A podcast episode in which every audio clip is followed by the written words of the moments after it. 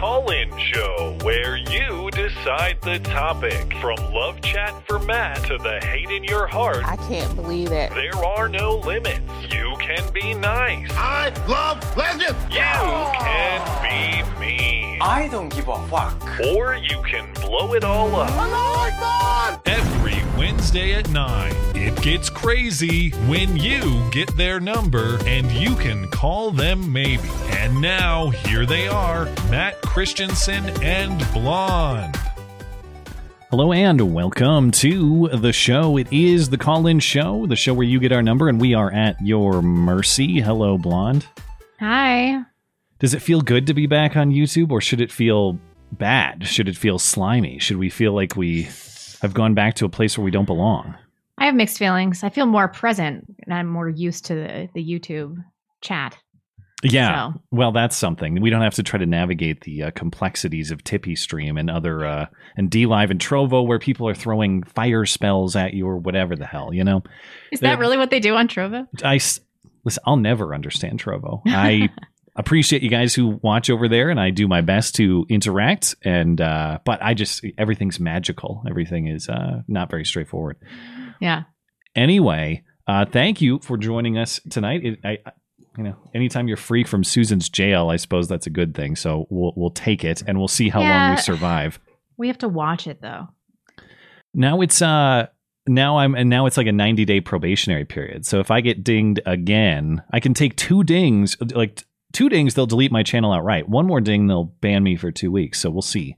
90 days. How many shows is that? Well, we're doing it's 3 months, and we're doing 4 Sunday streams, so eight a month. That's 24. I have to watch what I say for 24 streams. What's the point? Why even bother? Okay. You guys know how the call-in show works, most of you. If you are new, though, there are instructions for how to participate in the YouTube description. And if you'd like to participate in the show, but you can't do it live, of course, you can send us an email question. The one and only place you can do that is through the contact page on the website. That's Matt Christiansen, mattchristensenmedia.com/contact. Sometimes my own name is difficult to say, you know. That is the one place to send your call-in show questions. There's a form on that page on the website, and we will answer your email questions in the last segment of the show, as we do each and every week.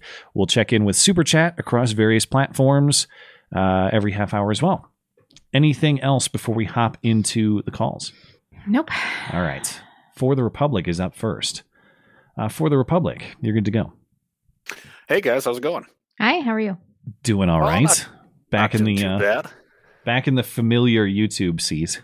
You know, that's... kind of nice, you know, and kind of bad, you know? Yeah, I actually kind of enjoyed the freedom of the last 2 streams that you guys had. I know, obviously, that it was a headache for you both, but... Yeah. Well, there were some fun elements there, but it also was just incredibly reassuring to see that, you know, I mean, we can do okay without Susan. This community will carry on, so... We did hit YouTube levels. Yeah. On DLive and Trovo, I think we were at like 4,500, something like that. Yeah, it's really good. Yeah, I mean, and that's actually what I was just gonna mention, is that I thought it was really reassuring, actually, seeing the numbers that you had both on the call-in show night and on Sunday night. Yeah, it was really cool. We're really grateful for that. So thank you for being part of that community. Oh yeah, well, I mean, we're here for you guys, and we know that you guys are here for all of us, and we definitely appreciate you guys bringing us the news and giving us a safe space for a little bit of sanity left in this world, so to speak. Yeah. Well, it was really incredible. So I entered that part of the week enraged, and by the end of the week, I was like, I mean, Susan can have us if she wants, but I don't really care. Fuck that bitch. That's kind of how I felt by the end. The only thing I was maybe going to mention, you know, not to tell you how to run your show by any means here. But, careful. No, go for it. I know. You know, the one thing I noticed is that, you know, your individual episodes, your videos that you put up, and I know you just reposted them here, cobbled together, but is there some way you could have a I don't know, some kind of like newsletter or you know, some other way, because I know the numbers weren't great on those videos individually. Yeah. Well, yeah. I mean, if I post them over on BitChute or Rumble, you know, I have like a small subscriber base over there. And then I have my Twitter account and I have some other social media platforms. But those obviously are not the same amount of people that I have on YouTube. So I've been thinking about that. Obviously, any important updates will always be on my website, and I would encourage people to check it. But I don't currently do a newsletter, and I haven't really wanted to because I always hate feeling spammy. It's not even that much work. It is kind of spammy. But if people volunteer and sign up for it, and I reserve it for, maybe you send it once a week, like, hey, here are the videos, or you reserve it for crucial news like that. Yeah, I've been thinking about that, and I have the functionality and the ability to do it. Sure. I mean, yeah, because everyone knows that unless, you know, one of you is getting married, in the hospital, giving birth or whatever have you, the call-in show will be happening. The Sunday show will be happening. And so, you know, that's something everyone can count on, but regarding the individual videos and I've put some thought to it and I'll think about it some more. You know, I certainly, it's not as though Susan's axe is unforeseen. It's always been dangling above our heads, but she's not going to get us for what we expect. That's what this is taught. I know. The cause of it was surprising, not the fact that it happened. Anyway, I hadn't put a lot of thought to a newsletter as a possible remedy or a possible response. I don't know. I don't know if anybody wants that. If people sign up for it, obviously, but I guess.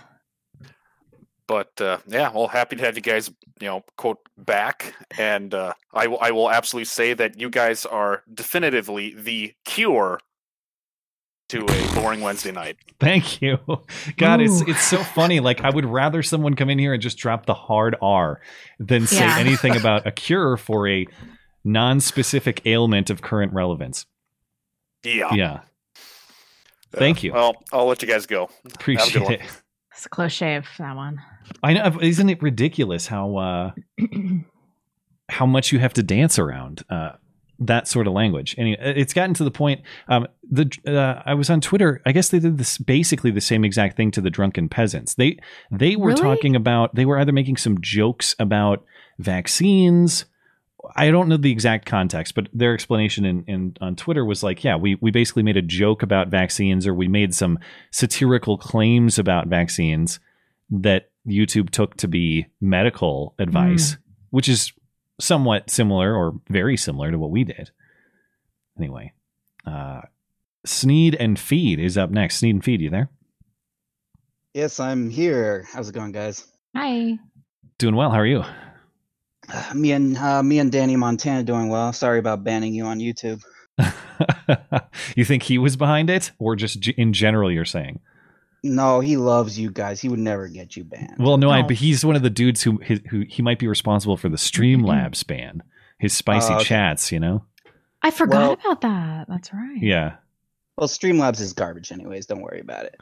But yeah, we don't need them either. So. My main point of topic tonight I want to discuss is a little bit of theology. Is that okay? Of course. Sure. So I really, Blonde, I have to compliment you having on Roosh. Your discussion with him was like lovely. And I'm like part Orthodox Christian. And I'm like, you know, he should have done more to convert you to the real church. You know? But... So have you been feeling more religious? You went back to Easter and everything. Yeah, I mean, it's difficult. I've been reading the Bible and that's been helping. But when I fall off the wagon, because I'm trying to read 2 pages a day, I feel very guilty about it. But I'm starting to take note of the time, the things that I'm doing instead of reading the Bible, because I'm always like, oh, I don't have time. But then I have time to watch 5 episodes of Peaky Blinders and blah, blah, blah, blah, blah. And so I really need to refocus here and do it, even though it's hard. Yeah. What I find I like certain books of the Bible a lot more than others. Like I started in Matthew. I did start in Genesis originally. And then I was like, I'm never going to get through this if I don't start somewhere else. The Bible, it's really unfortunate because the Bible went through four translations to get through to English, not to mention, 16th century censorship of that. So, when people are like taking the Bible literally, they're like, this doesn't make any sense. I'm like, yeah, it was translated from Greek to Hebrew to Latin to English. I mean, there might be a little, lost in translation somewhere. Right. But my favorite book is the Book of Enoch. Have you ever heard or read it? I haven't read it. Mm-hmm. So it's actually not canon in any of the mainstream churches. It's only canon in the Ethiopian Orthodox Church. And it describes Noah's great-grandparents and their battles with the fallen angels who have come to earth, basically. So this isn't even in a King James Bible? Oh, no. So basically all of the Bible, the books of the Bible that are considered canon were canonically decided in the year 330 by the Emperor Constantine. So churches like I believe the Armenian Church and the Egyptian Coptic churches, they separated earlier, like in the early 1st and 2nd century, because of differences on what they considered canon, like what they considered important to include in the Bible. So I get into huge debates with Protestants because they're, one Bible, you only need the Bible and you don't need anything else, which is why I like Catholics and Orthodox, because you have rituals. Rituals are important for becoming in tune with God.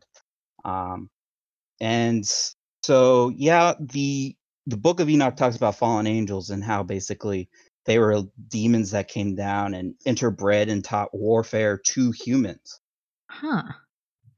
Yeah, there's a movie, Noah, I believe they made a fictional movie about it. Have you ever seen that?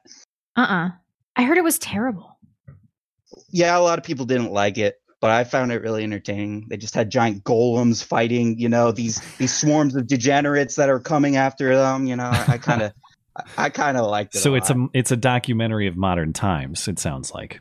Well, basically, I think we're living in the end times. I mean, the Book of Revelation, Mark of the Beast, vaccine passports. Maybe. We just banned those here, too. Montana banned them after Idaho did. So that's not happening here. Yeah. So, did they make a bill and, the governor signed it and everything? It's a governor's executive order. So I'm not sure what the legal authority is, but our governor has said no, and so has the Idaho governor. Oh, that's excellent. Unfortunately, I'm priced out of real estate in the Rocky Mountains, so I'm thinking of going to Chile or something. All right. Well, really, they have good mountains there too. I believe. I've never been to South America, but anyway, I believe that. So what's interesting? Have you guys heard of the Great Flood myth, right? Mm-hmm. So that actually happened and is responsible for a bunch of phenomena that happened, and I believe it's going to happen again. It happens in a rotation of every 12,000 years. And so I think it's going to happen again. And the safest place is in the mountains, actually. Yeah. Well, and there's just a lot fewer people to deal with. So that's the main attraction for me. Unless you're dealing with the underground cities, of course. Yeah. Well, thank you for the thoughts. Appreciate it. Yeah, no worries. Sorry I bored you with my ranting. No, I'm glad to hear it. It's good to hear. Appreciate it. Have a good night. You too. Okay, Lol Sanan. Lol, you there? How's it going? Doing all right. How are you? Cool. Pretty good. Pretty good today. I wanted to make 2 points about religion and then switch to a bit more mundane topic. Okay. So caller a while ago, or it might have been within the last 2 weeks, mentioned the issue of circumcision in Christianity and how it's in the earlier books of the Bible. It's mandatory. Mm-hmm. I think that person doesn't know their scripture well at all. In Acts, in Galatians, the Council of Jerusalem basically repealed, not all of it, but a large chunk of Jewish law for Christians. So even within the Bible, there's no reason to believe that circumcision is mandatory for Christianity. And I believe most churches accept that. And have you ever considered anything about Lutheranism? Lutheranism? Yes. No. You should read one good book from Martin Luther quotes on the Jews and their lies. Am I getting that right? Welcome back to YouTube. Yeah, I know. That's an actual book. I'm not. No, I know, lie. I know. Yeah, yeah. It's amusing, but yeah. He was heretical. I don't know, but maybe on this one issue. I'm just saying it's an interesting read. Anyway. All right. I wanted to see what you actually like to regularly cook and enjoy for food. I haven't heard you talk about that at all. Okay. Either of us? Both of us? Either of you. Like what we like to cook? Both. Whatever works. I like to cook Dutch food. And I do lots of like Austrian style meat and potato dishes. And then I like to do kind of gourmet spins on American classics. That's mostly what I cook. And then we eat like so much red meat, a ton of red meat. So I've been reverse searing lots of steaks lately. My wife is, I think it's fair to say, not the most experienced cook, but she really wants to become that and provide that. So she's been on this HelloFresh binge. So we do the cheating thing where we get the food in the box in the mail. That's not cheating. We have Blue Apron. Yeah. And she puts it together. And so she's trying to develop her skills and her know-how. And I got to say, I guess free advertising for HelloFresh. They've all been really good. We've been doing it for a couple months now. And in fact, that's what I'll have for dinner tonight. So I haven't been the greatest cook in my lifetime. There was a brief period, maybe like in my early 20s, where I tried to learn to cook as a means to impress women. And it never really went anywhere. So I don't do that anymore. And now my wife cooks for me. So the proper order of the universe has been restored. Yeah. But what about you before we give you the boot? I'm a huge fan of red meat. So usually red meat and veggies. I tend to like just the classic sear and eat it. Quite rare versus the reverse sear. Oh, so, reverse sear is superior. You got to reverse sear it. Just try it. How do you like your meat then? I cook it medium rare, so I typically take it out at internal temperatures of 125 and then let it rest for 10 to 12 minutes. Okay. I tend to do rare to blue rare, so that's probably why. That would make sense. Wait, what is blue reverse rare? Just reverse sear to 115 and then you're good. Blue rare is basically the inside of the meat is still raw. The rarest rare. Yeah, pretty much. Okay. You just make sure that everything on the edge is cooked, and then you don't care about the internal temperature. So living dangerously. Good luck. Of course. Thank you, man. Appreciate it. All right. Have a good one. You as well. Okay, Kathy Bear is up next. No way. Kathy Bear, you there? Although I don't think Kathy Bear is a lady, remember? No, it's a dude.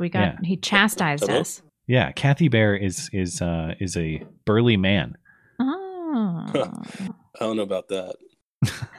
You're a Twinkie man? About average, to be honest with you. Okay. All right. But before I have like three possible topics, but before that, I just wanted to tell Blonde that there's this podcast called by I think his name's Father Mike Schmidt. Yes. He's trying to read through the Bible. And if you go to his podcast, there's a link in there that you can go to. And you get emailed a list of a really good order for reading the Bible. Hear me out on Father Mike Schmitz. He is a very handsome homosexual man. Like, he's got to be, right? I don't know about that, but I mean, I don't know, man. Every time I watch his videos and I'm like, too good looking to be celibate, I think. Well, now you've got me intrigued. I got to look it up. He's a very sexy man. How do I spell this guy's name? Mike Schmitz. It's S-C-H-M-I-T-Z. Like, I'm not gay, but if I was. I know, man. I know. But I think I've seen this guy. Hasn't he been on like Dave Rubin's show, or where have I seen him before? Yeah, I've definitely seen this guy before. Maybe I'm wrong. I hope I'm wrong. But I guess I'll go into my possible questions. Okay. But because I only have like 2 minutes. So the first possible one is, when do you guys think personhood begins? And an extension into that is, what do you guys think constitutes a person? The other one is, would you guys be for or against a law that reduces the monetary influence that special interest groups have on elections? And do y'all have any ideas on how to improve the foster care system as a whole? Ooh, let's talk about foster care. That, yeah, we probably got to pick like one of those, because those are all involved. That's what I was thinking. Oh, okay. I don't know enough about how the current system works, but I'm open to learning and talking about it. I'd love to talk about foster care. Okay. I think that we need to discriminate against certain kinds of families that want to foster children. No lesbian minivans, first of all. Or what did they have? A Chevy Tahoe or something like that? They had a Suburban. Oh, yeah. And then I think there needs to be more focus on putting like with like. Like, did you hear about that white Christian girl that was adopted into a Muslim family in like Birmingham, and they just treated her like garbage? No. So it's some simple fixes there. Birmingham, Alabama? No, it was in the UK. Birmingham, UK. Yeah. I think that we need to focus on, like, if this child is like, oh, grew up as a white Christian until age 6, and put them with a white Christian family. Like, let's be real. Simple fixes like this. Also, no homosexuals. I'm sorry. At all. I mean, come on. This is not that crazy. We've talked about this one before. Best interest of the child has to be first and foremost. And I'm not coming at this from a perspective of it must be allowed or it's obviously exactly the same thing. The only caveat I would put on that, or consideration, is I would think there have to be situations that are best for the kid, or better than not. Let's say that there's a stable, healthy gay family that kid could go to.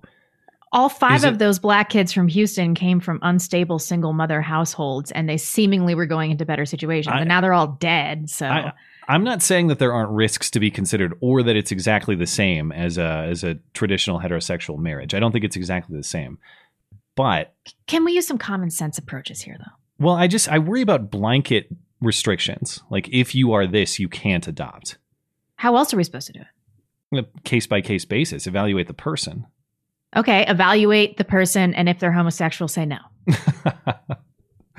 Well, I don't think that would be a strong enough reason to deny what could be a good situation for that child. I'm not saying there aren't any considerations, but the biggest problem in foster care is sexual abuse. I mean, people use foster care as a pedophile ring. So I think that the thing that needs to be done is there needs to be more accountability to some sort of authority figure. They need to be checking in and being more honest about what's going on in the household.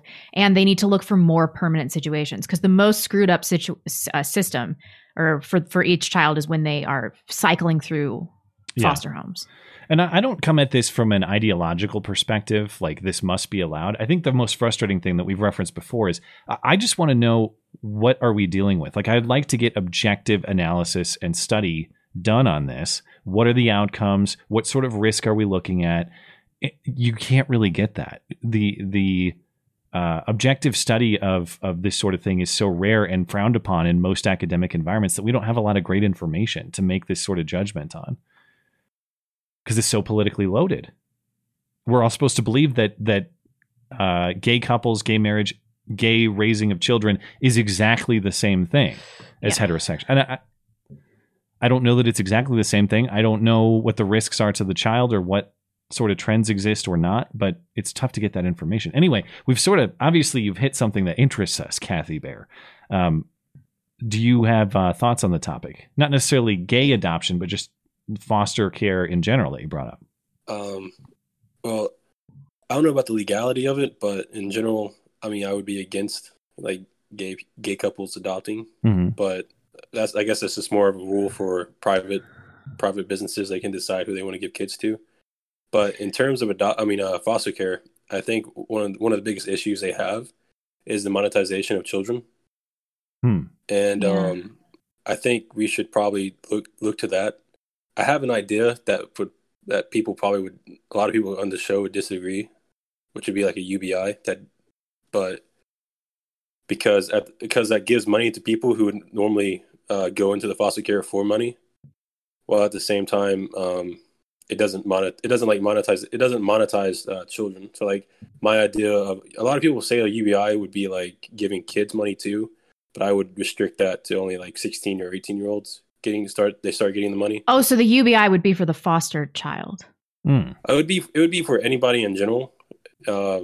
And how would kids, this not incentivize people to become foster parents? Because at that point, the foster parents don't get money anymore. Oh, gotcha. Okay. Yeah. I'd be open to that.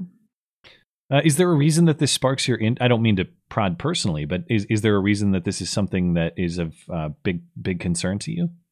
Well, I'm a black child raised by a lesbian couple. You're not in the ocean. Congratulations. Yeah, but it's really just I'm pro-life, like really big pro-life advocate, and so pro-choice people often attack me for that they say I don't think enough about born children. So like I'm trying to think about things for born children too.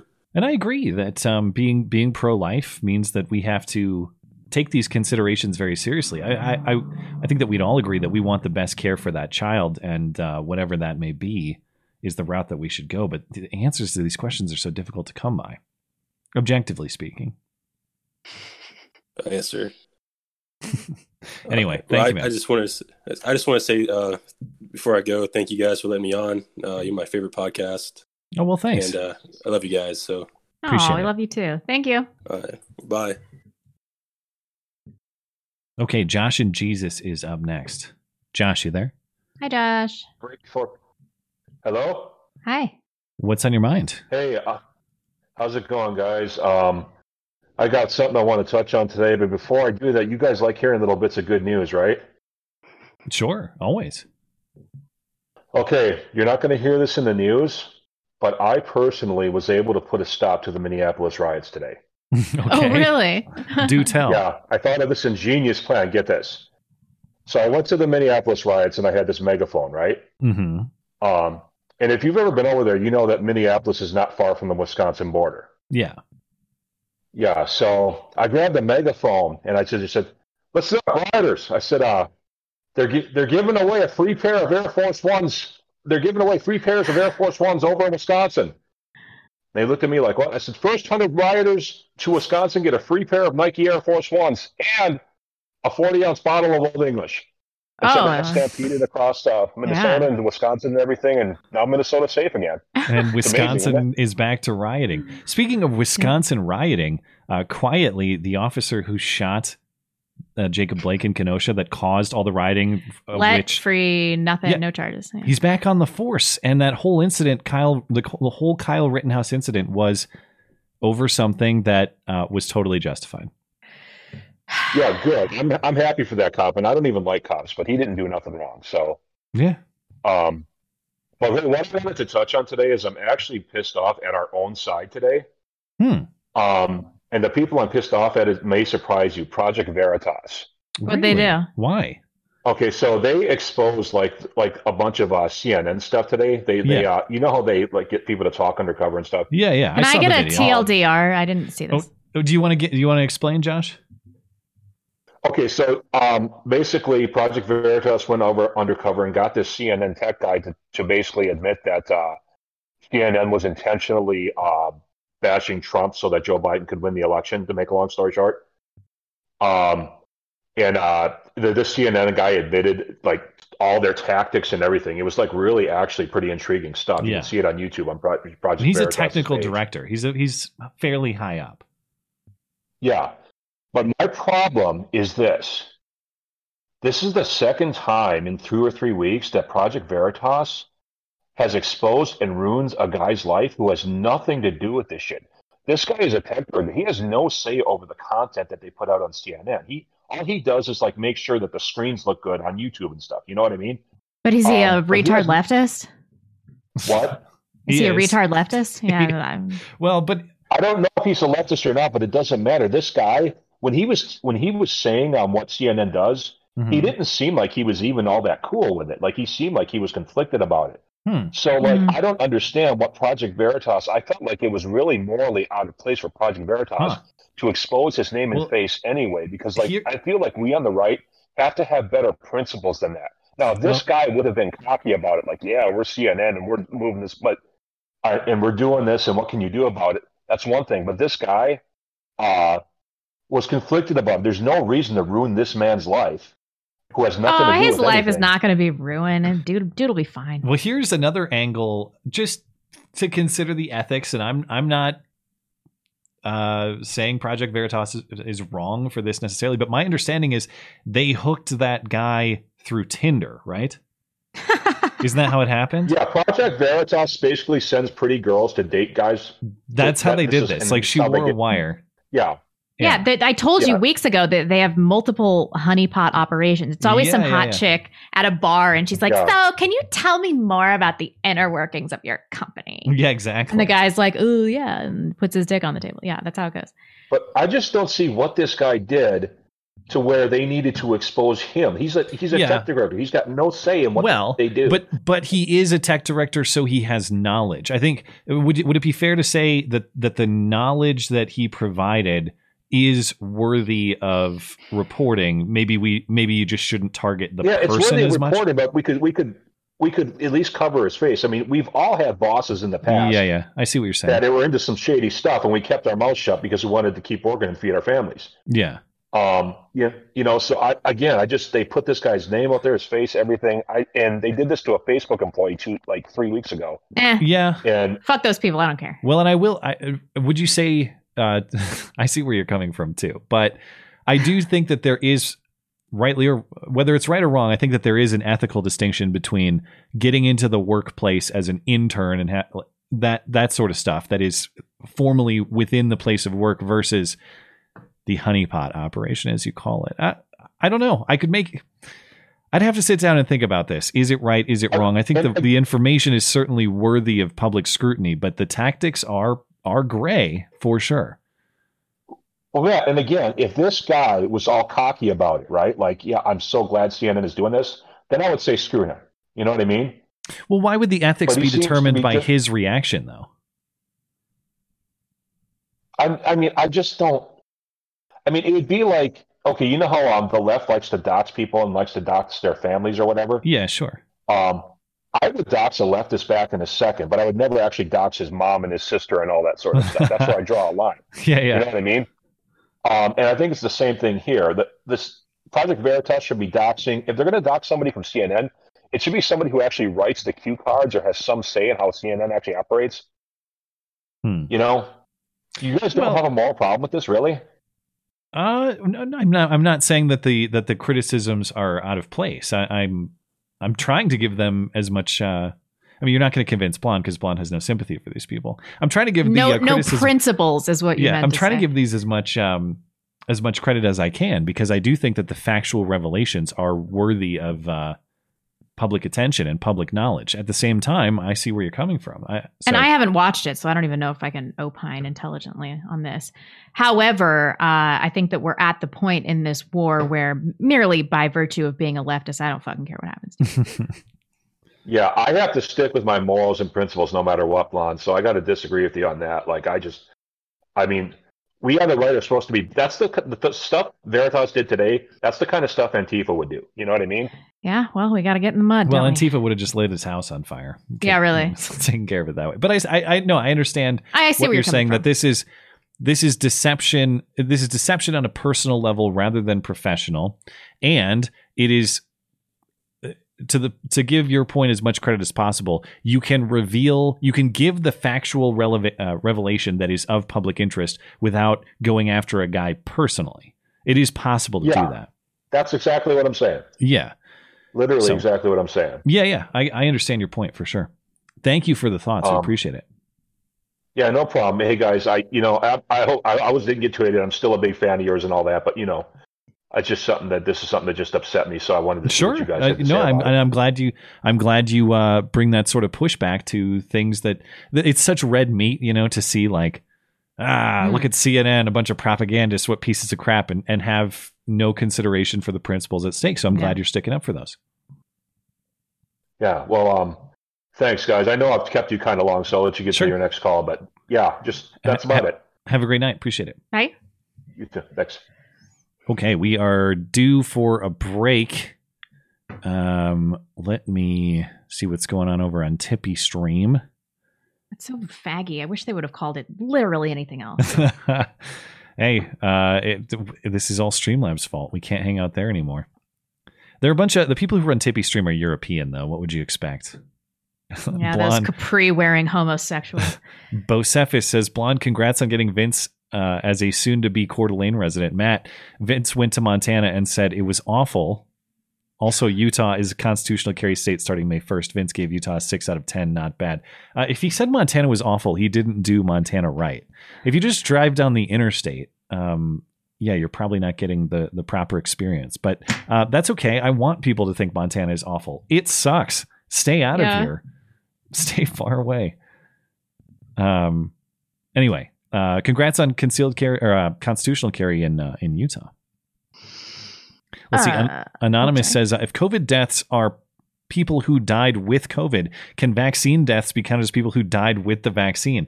If gang violence, car accidents, and overdoses count for COVID, they should count for the vaccine too. Fair is fair. I agree. That sounds perfectly reasonable to me. Yep.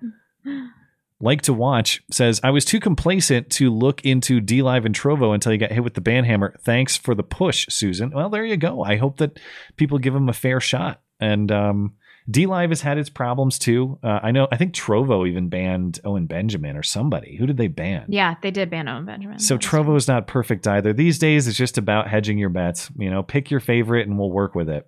The Redneck Ram says, Matt and I once made love and he ghosted me for a whole week. He then tried to apologize by throwing our Lord Susan Wiki under the bus. Should I forgive him? All glory to Lord Susan. Well, as I said on Twitter, I have to praise Dr. Fauci, President Xi, Lord Susan Wiki. I would never question. Oh, World Health Organization, of course. I would never question any of the wisdom of any of them. So, and I've learned that. I've learned that the hard way after the ban.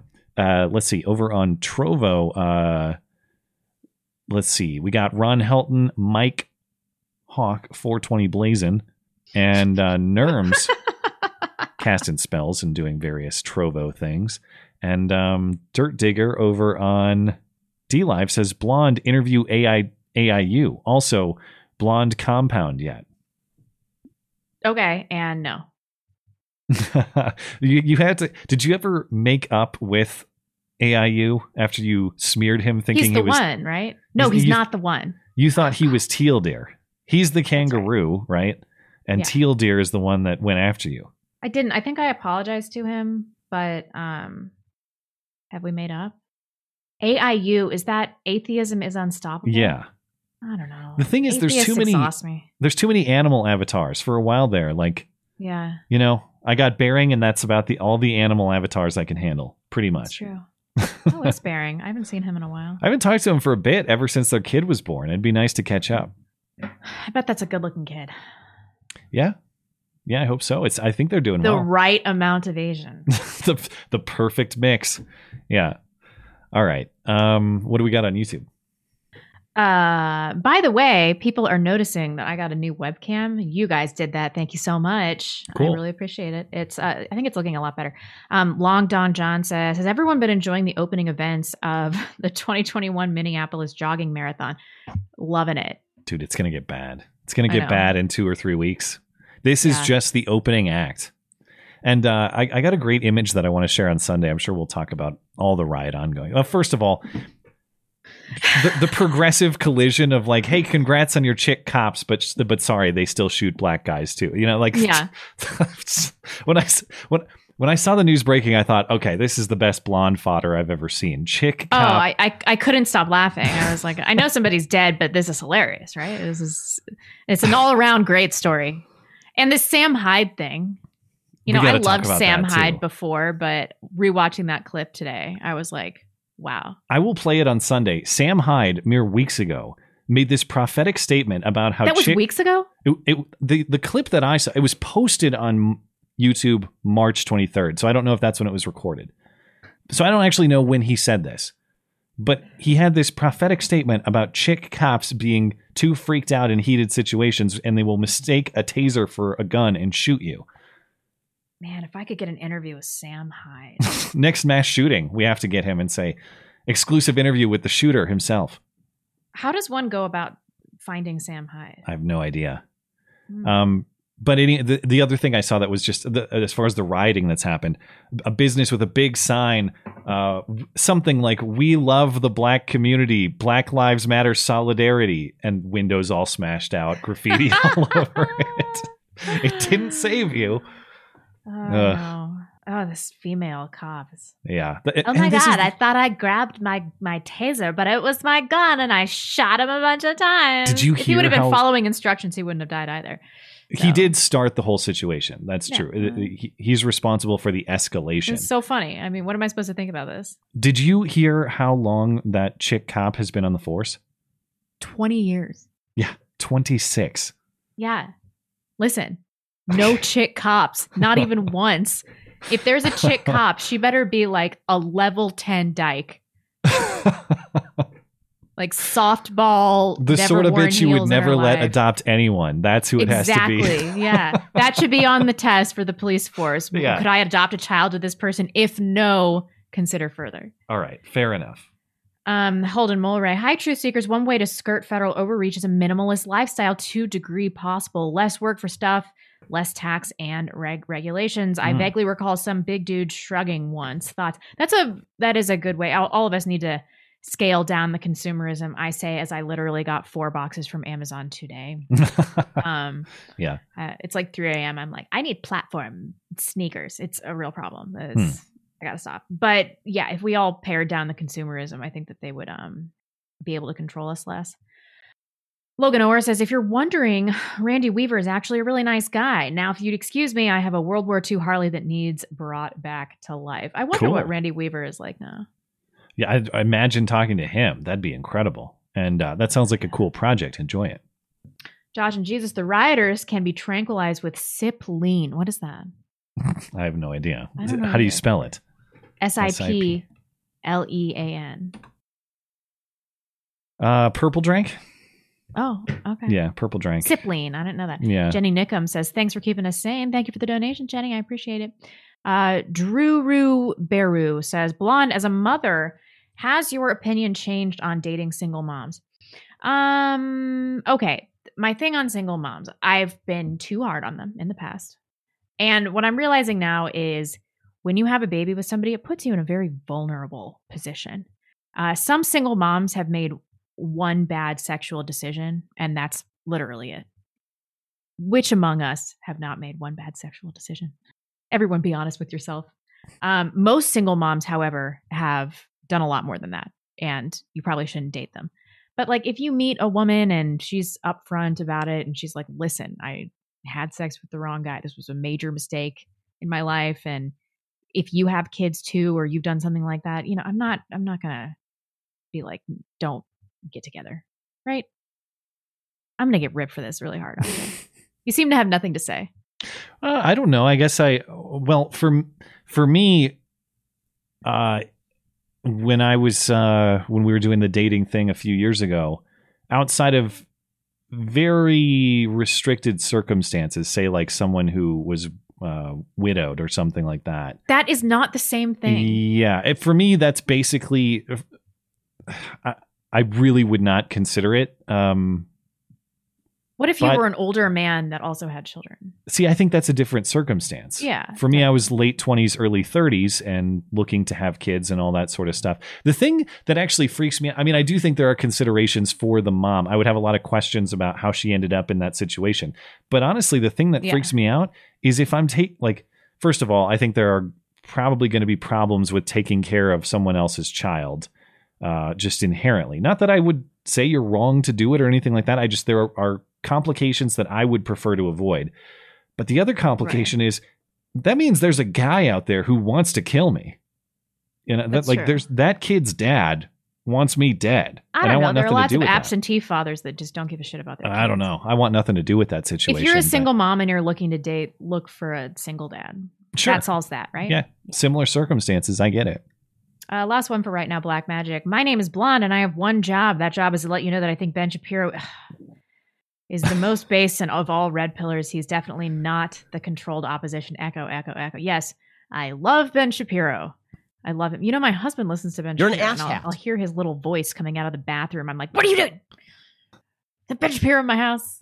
I actually don't say that to him. I just seethe on the inside. So he works his way in one way or another. I know. He does work his way in. All right. Let's get back into the calls. I'm already a little bit behind. Maul is up next. Maul, you there? Yes, it is me. I'm here. What's on your mind? So I got a choice. You got a choice between two topics. Sure. So you have a choice between buy large mansions, or unpopular opinion. I always love unpopular opinions, but what's the mansions about? I'm not clear. Latrice, the co-founder. The Black Lives Matter chick. Let's talk about unpopular. That's why I say buy large mansions. BLM. Oh God, I see. I understand. Yeah. Let's talk unpopular opinion.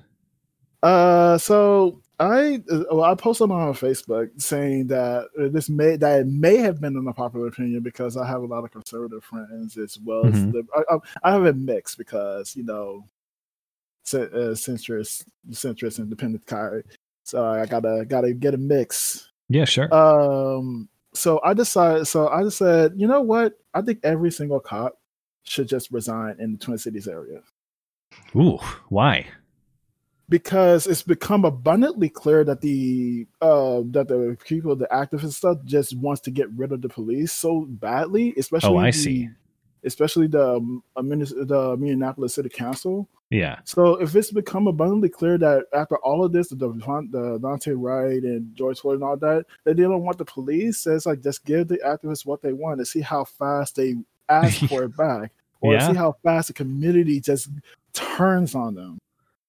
Yeah, just like a general strike. You know, maybe they don't resign, maybe they just sit out for a couple days.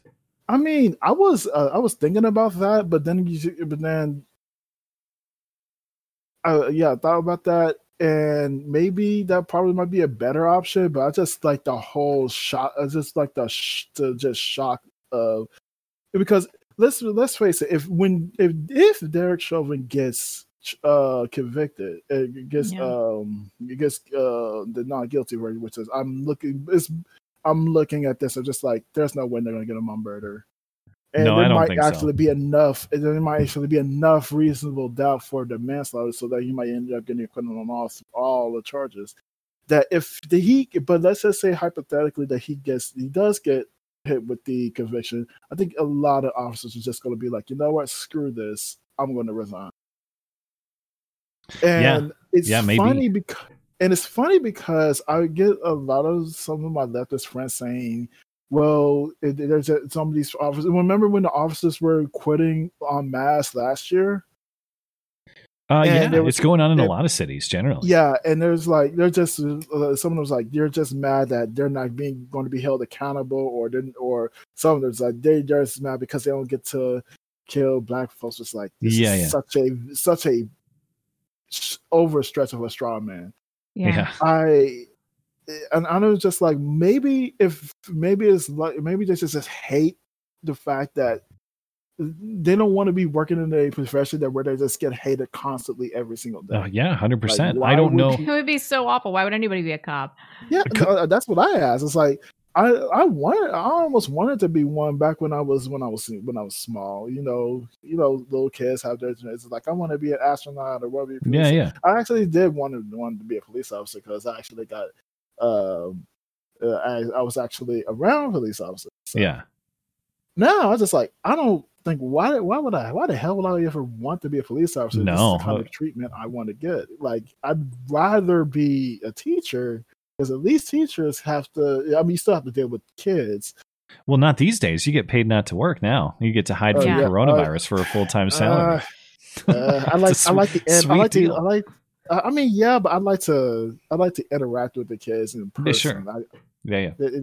it's kind of better that way. No, I know, and that's the irony too, is a lot of these activists tend to be anti-gun also. So yeah. I would like to see, yeah, okay, you guys live in the inner city where you're a good law-abiding, guns are banned citizen, and also there are no cops to call. See how long you enjoy that one. I would love to watch that reality show. This is why I love the fact that I live in the state of Texas. Yeah, because there's no way, because even in like a blue city of Dallas or even Austin, you still got a chance of getting shot at if you decide to go scale against the wrong person. Yeah. Yeah. And yeah. I kind of wish they had constitutional carry though.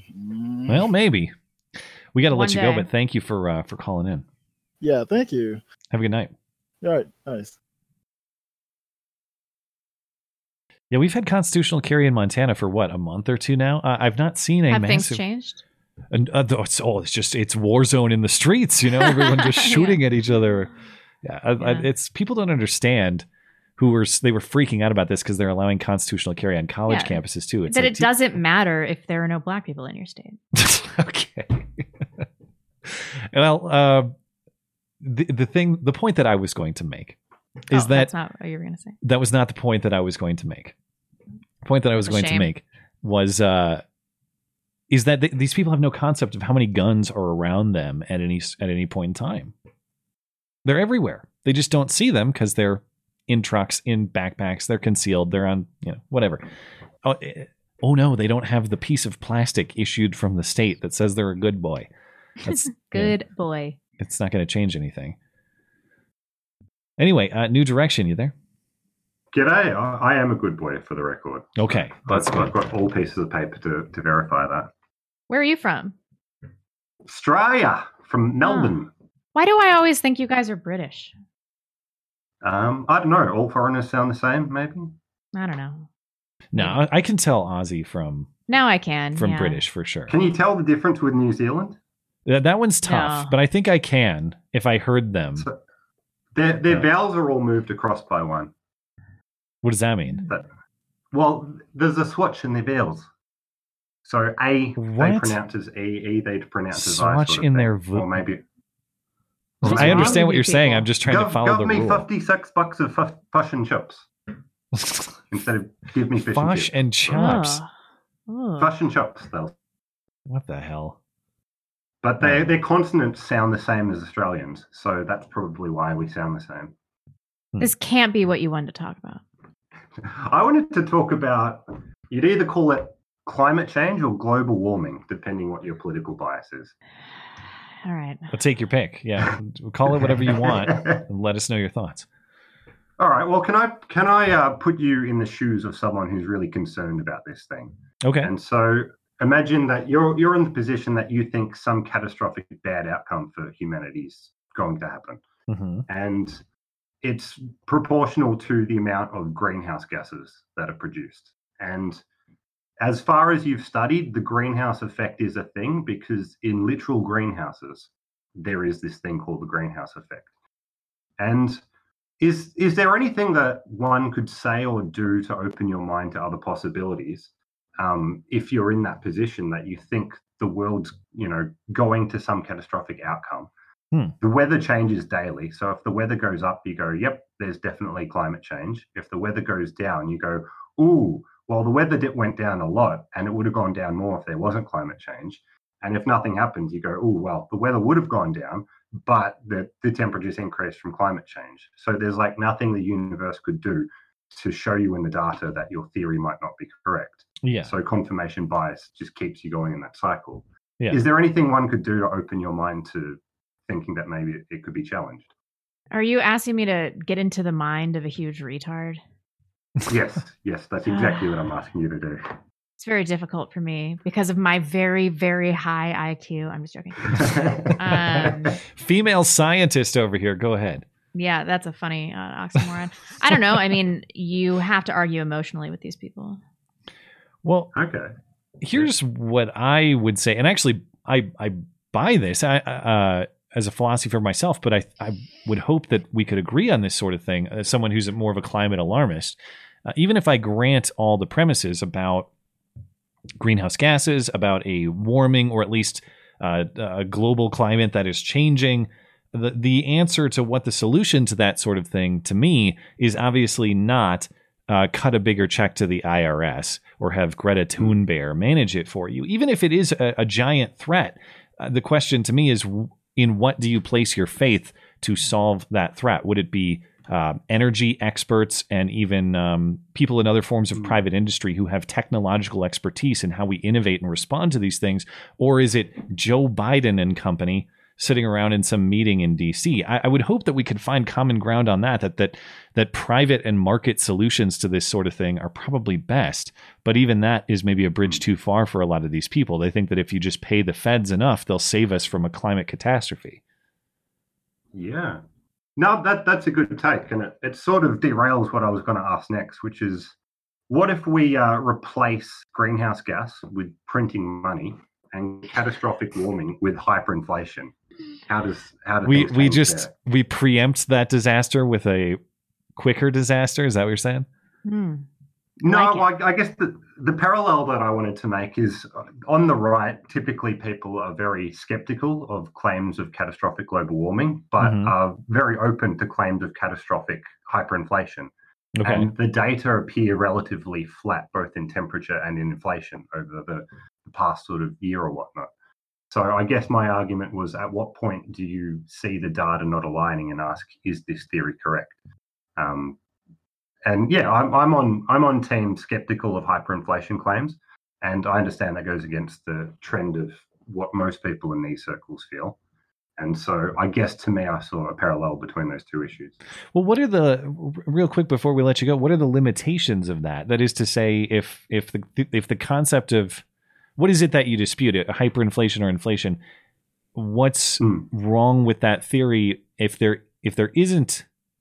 Well, let's put it this way. Why can't the government just print money and all of us be rich?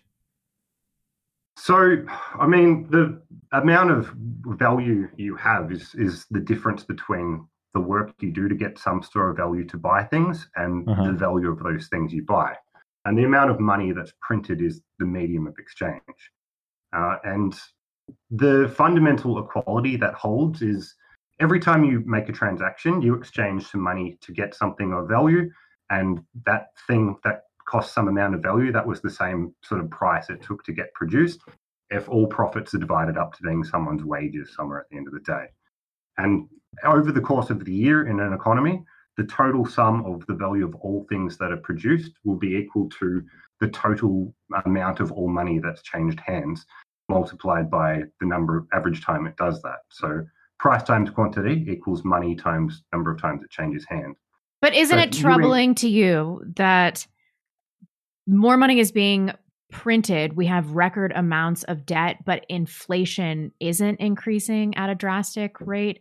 That leads me to believe, which we already know because of quantitative easing, that there are artificial forces at play that's keeping inflation steady when it should be increasing at a rapid rate. That's why people think hyperinflation is coming. This is not sustainable. Yeah. So price times quantity equals money times velocity. If you increase money, that could mean there's an increase in price. But the first assumption of macroeconomics is that prices don't change. Prices are sticky, is what they say. And there are two other variables that could absorb that slack, which is the amount of things that are being produced increases because technology makes us more efficient, or means we can produce more things for the same sort of cost. So that finite amount of money is, if it doesn't increase, is in competition for more things when there's increases in technology or whatnot. So you have both simultaneous increases in money and in efficiencies or technology or whatnot that increase GDP, which puts pressure the other way on price levels. And so, at least according to the standard textbook models, you'll go through the sort of ADAS movements there. And depending which of those effects is bigger, it could go one way or the other. All right. Well, thank you for the thoughts, man. We got to let I'll leave you to it. Yeah, thank you. Sorry to get too technical, guys. No, I appreciate the explanation. Thank you. All right. See you guys. I got to stop waiting. Okay, let's take one more call before we take a break. El Vaquero is up next. It's already time again. Yeah, I'm not doing great on the clock, but that's par for the course. I never am. El Vaquero, you there? Yeah. How are you doing tonight? What up? Doing well. How are you? I'm doing okay. So the big news locally for New Mexico is that we just legalized recreational weed. Okay. That kind of surprises me. I figured you guys already would have it. Well, we had medical marijuana for a long time, but yeah. You know, one of the arguments for legal weed is that, you know, it gets rid of the black markets for it.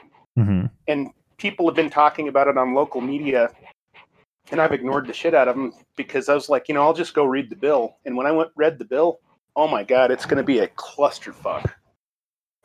Okay, so what's wrong with it? So the first page is the statement of intent and reasons and all that. All the way up through page 11 after that is nothing but definitions. All the way up to the bottom of page 53 after that is all of the regulatory structure, including creating a new agency that can create new rules and licensing and all sorts of shit. Yeah, yeah. And then it finally gets to the portion where it decriminalizes it. So, and then after that, it has to change other laws. So it took 178 pages to legalize a fucking plant. I mean, right. And this is because of bureaucratic infrastructure, basically? Yes. And the way it's geared, I'm pretty sure it's going to be for, you know, we don't like you. You don't get a license. You're a big player who donates. I'm sure it'll be used that way. Well, I wonder, we have so many states that have legalized now. Is it true that it actually eliminates the black market? Because it seems to me if you throw up a bunch of regulatory hurdles for how you operate, then they would still have a black market for it. Yeah. Like what's going to stop your sleazy neighbor from just growing the plants in his basement anyway and doing, doing cash sales. Well, I'm pretty sure that that's going to happen because it's, you know, I've only smoked weed 4 times in my life. So, you know, I don't know what the price is. I'm hearing like $300 an ounce or some shit. It's like the regulatory structure is going to make it like $300 an ounce. Yeah. But they do allow per person up to 6 mature plants and 6 immature plants on your property to grow it yourself. Wow, okay. That's a lot. But you can't sell just for personal use or what? Personal use and if you want to give it away. Okay. And 12 plants, 12 mature plants per household. So I talked to a guy who's, I guess I would describe him as a high functioning chronic because he smokes it all the time. And I was asking him, I'm like, man, I should just grow a whole bunch and just give it away to screw up the regulatory structure. Yeah. And how much can you get per plant? And he's like, if you do things right, you'll get a half a pound per plant. Wow. I was like, holy shit. Yeah, but how long does it take to harvest the half of the pound? I don't know. I mean, he manages to do it while he's stoned, so. No, but like how long does it have to grow for? I don't know anything about marijuana. He was saying live the year. No, I don't know anything about growing marijuana. I know a lot about consuming marijuana. Yeah. But so if you do that can you do that every 6 months? He was saying it takes about 3 months if you're cloning. Oh, then that's enough personal for somebody that like is smoking a quarter a day. Well, I mean, which is a lot of weed. That's a lot of weed. Yeah, yeah. Oh, yeah. No, he said 4 ounces lasts him about a month, and like he smokes it in the morning, he smokes it in the afternoon. He smokes 4 ounces a month. Yeah. My God. Yeah, it's like, but I was just thinking, it's like, why not get people to start just like growing it in their gardens and giving it away to screw over the crony system that's being built over it. And that's legal in the bill. That's totally square. Totally square. You just can't sell it. Interesting. Okay, so as long as nothing of value is exchanged. Mm-hmm. Wow. Okay. Well, thanks for letting us know. Keep an eye on it. I would like to. As more states legalize, mine included, I'd like to see how many of the selling points come true. And I don't even say this as a skeptic necessarily. I voted for marijuana legalization in Montana just because I don't want to use state resources to fight this sort of thing. Yeah. But I just wonder how much of the pro arguments come true after the fact. I think with the government intervention, we're still going to have black markets. I mean, it's bad. Yeah, we'll see. And I didn't even do my due diligence because I came at it from the theory.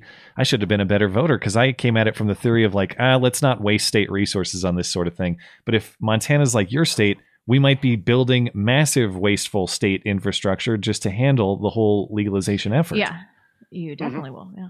Ugh, maybe I was duped. Maybe I should have looked at that more closely. Anyway, good job as a citizen. All right. And we'll catch you. We'll catch you next time. Right. All right. Nice talking to you. See you. You too. Okay, let's take a break and we'll get back to the calls. Let's see. I'm ready to go.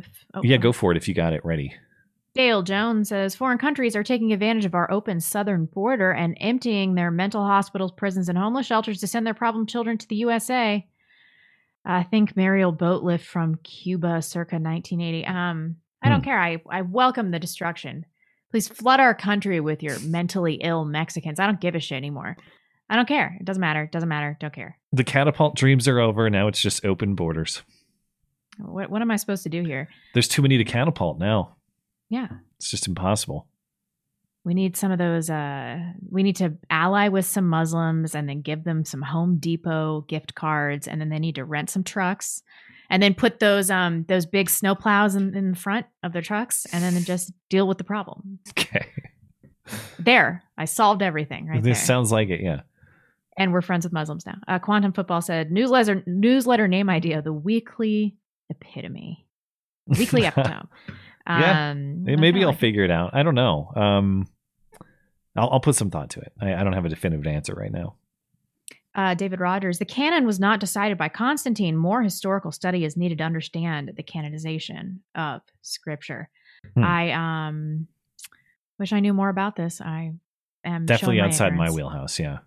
Marlon Moncrief just gave us a red hand and a yellow hand high-fiving. Okay. What does that symbolize? Peace between the Chinese and the Native Americans. Oh, you're talking like it's an actual GIF or an actual emoji. Yeah. Oh, I thought it was I thought he wrote that out. Oh no. Nathan E, a big donation. St. Louis was just elected a super progressive black female as mayor, so obviously our days of skyrocketing crime are over. At least Missouri is taking a pro two-way stance on a state level, though. That's the only thing giving me hope. Thanks for supporting the show. Appreciate it. I am not going to be niggardly. So fucked. Holden Morey. Hi, guys. One circumcision was a sign of covenant between Abraham's people and God.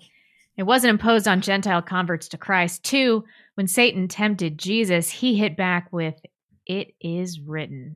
Smiley face, smiley face, smiley face. I hear you. Aladdin's Nightmare. Blonde Corinthians 18-20 says one can be circumcised or not. Circumcision is nothing. And uncircumcision is nothing, but the keeping of the commandments of God is what matters. Love you guys. We love you too. Let's do a few more. Metroid Man. The CNN director guy said he got into CNN to get Trump out. He's not an innocent cog following orders. He reported to and dutifully served Zucker. Yeah, fuck this guy. I don't care. And you know what else I don't care about? Principles. Don't care. We should just be taking people out like this, left and right. And also, his life is not going to be destroyed. No, I'm sure he probably won't even lose his job. He'll probably remain at CNN. At least I don't recall. Correct me if I'm wrong, people, but in the Veritas stuff, I don't think he was let go or otherwise left CNN. Did he remains with CNN, as far as I understand? I have no idea. I haven't even watched this video yet. I'll do it right when we get off the show. Bill McPherson with the good hair. Project Veritas has a very high ethical standard. I know because my wife used to work for James in fundraising. James isn't trying to destroy lives. He's exposing false narratives that destroy lives. I'm inclined to agree. If a little dirt gets in there too, I'm not mad. Yeah. And let's keep in mind, I know that this guy is not CNN, the company, but he is a professional representation of CNN, the company. And this is the same company that threatened private individuals with doxing for Trump memes and other sorts of violations of principle or moral standards. I don't know that his head should be in the gallows for that crime, but. So what? Do you think that they would treat us so kindly? Well, they were kind of Trump adjacent, so maybe we shouldn't. No, They will put your fucking head on a pike. They don't care. So, you know. Well, if we do really believe that we're in kind of a soft or cold war of sorts, the metaphor here is that you're lining up your soldiers very gentlemanly in the open battlefield to shoot a line of fire at the enemy. Meanwhile, they're using guerrilla tactics and ambushing you, and you keep getting slaughtered. Yeah, I think we need to get some drones in that situation. Maybe we can find some common ground if we agree on the ethics and the morals and the principles of the society that we intend to build in the aftermath. Fine, cool, whatever. I'm fine. All right. You're so reluctant. Bill McPherson also says, Rebecca, we need to get you back on Ins Justify the Memes. I told you guys I was going to come back and then immediately forgot about it until right now. I'm sorry, dude. Matt, you'd be cool to come on again too. Hope you're yeeting. What the hell does yeet mean? I heard Stefan Molyneux say it the other day and I was like, I don't know. It's a generic internet term that can mean anything from an exclamation of success to, in most internet contexts these days, it means like I actually used it in the video I posted today, like delete, censor, get rid of something. It's destroyed. It's yeeted. There's so also like showed. Is that what it means? Yeah, kind of, although maybe a little less spicy, but, but the other context that it exists in is, a while back, there was a gun, the manufacturer of the gun allowed the internet to vote on the name for the gun. It's kind of like the Bodie McBoatface naming contest, but they voted for the yeet cannon. And the company originally tried to get away from it, but they had to cave, and it became the yeet cannon. I still don't have a yeet cannon. That's one firearm I want. That sounds sweet. He also said, hope your yeeting for a week didn't hurt you too bad. Right. That's what he means is the disappearing. Yeah. You guys were part of yeets going around that week. That's true. Yeah. Send me an email, Bill, anytime. All right. We'll circle back. Okay. Let's, you know what? I'm going to check back with, Tippy Stream and DLive and Trovo at the end of the show so we can get some callers here. I appreciate your patience, guys. Thank you for sticking with us. We're a little behind on the clock, so let me get to calls. Razorback, you're good to go if you're ready. Look at the specialties, and oh my gosh, she got What's up, man? Super pissed. And then I pointed out the... Wait. What were you guys talking about? Razorback? Oh, hey, Matt. How's it going? Were you guys having an intense debate or what?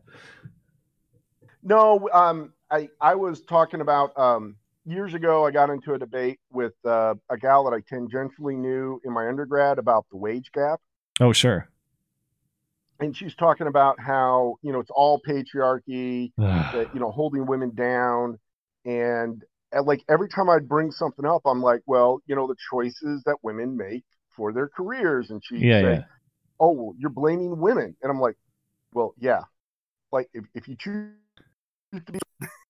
Blame is a weird word to use in that context. It's like saying, would I blame myself because some of my friends chose to be lawyers or doctors and they make more money than I do? I guess, but I like doing this. This is the life that I chose and I enjoy it. I wouldn't blame women for choosing to be moms or homemakers that a lot of them choose to be. That's what they choose because it brings them happiness and fulfillment. That's not a blame thing. That's just an acknowledgement of the choices that they make.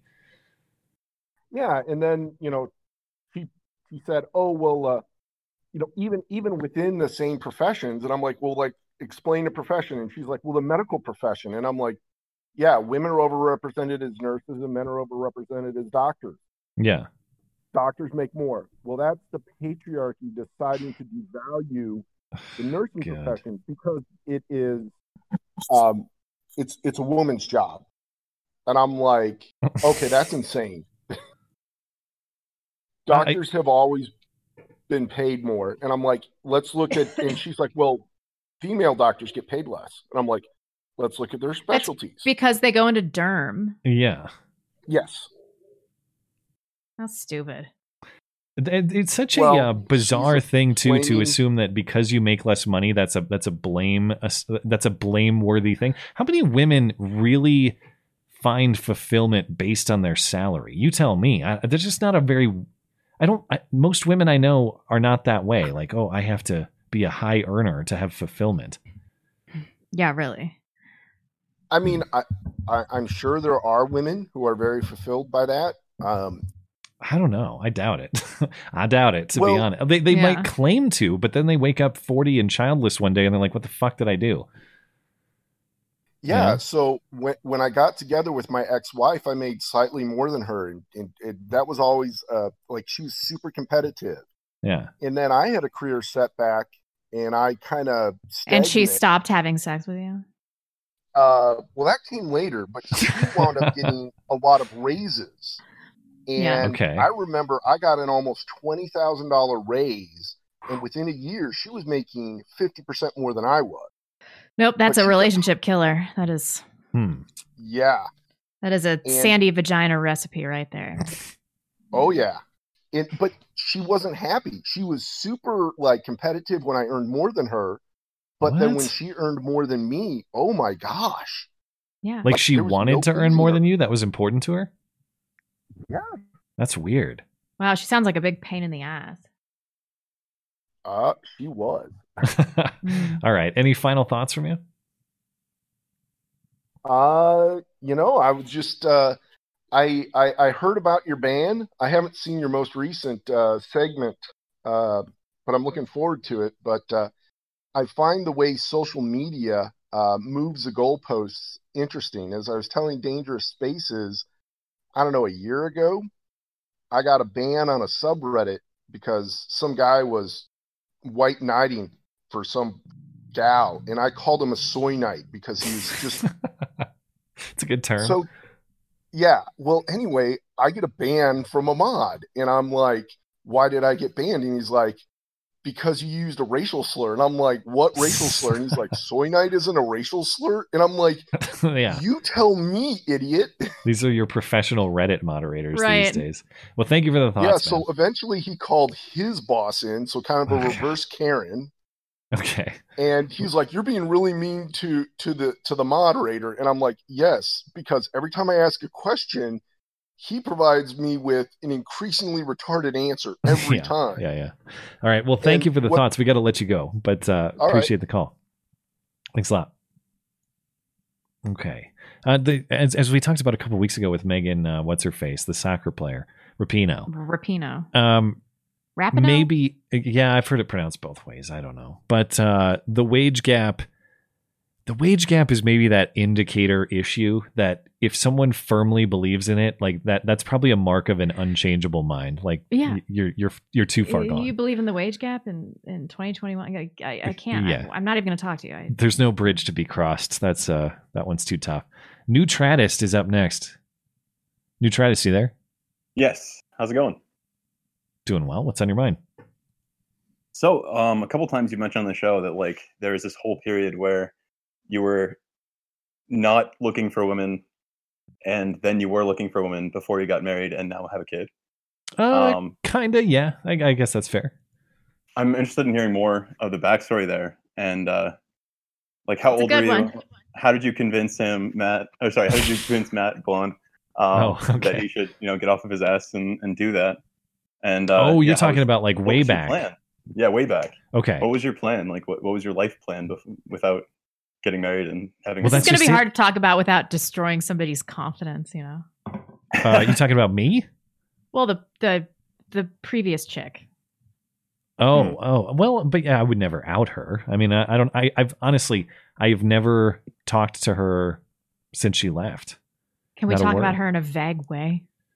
Well, you don't even know. Yeah. How else would you? Cause you don't even know. The only way you know her is through my description to you. Right. I mean, can we talk about her hair? Oh, that is... Okay, so this... Can I get this personal? This was the last straw for me. This was a bad... Okay, so let me go way back. It's not what I expected. But I think I can do this.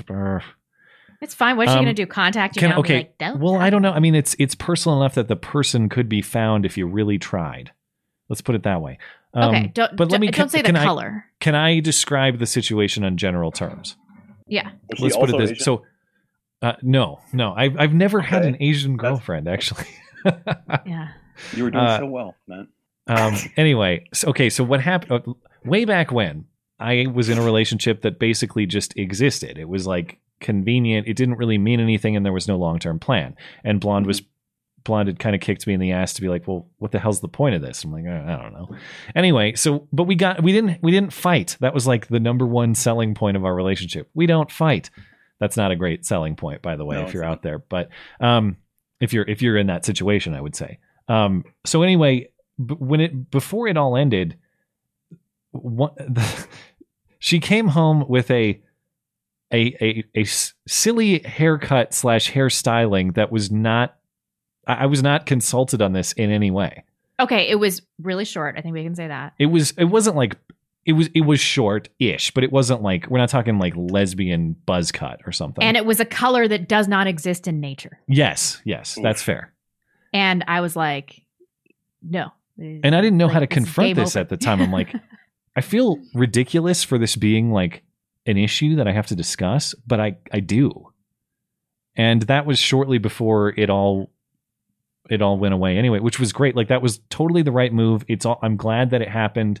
And I don't wish any ill upon her. I hope that she's found happiness since, but that was like one of the final straws, was like, ladies, don't come home with a crazy hairstyle and not tell your dude. Well, I correctly pointed out to Matt that it is a sign of disrespect to drastically change your appearance in the negative without consulting your significant other.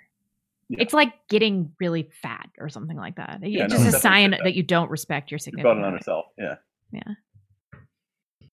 Yeah. So that's how all that happened. Did you have more questions about what happened later, or are you just curious about what ended that one? Yeah, how old were you when you decided, like, oh, this, I'm going to cut this one off and immediately go looking for other girls? I had just turned 30. This is only 3.5 years ago. Okay. Yeah. Jeez, really? Yeah, I'm about to hit 27, and I'm like, fuck, I'm like way behind my schedule. No, you got plenty of time, man. Yeah, I was doing all sorts of moronic stuff at 27.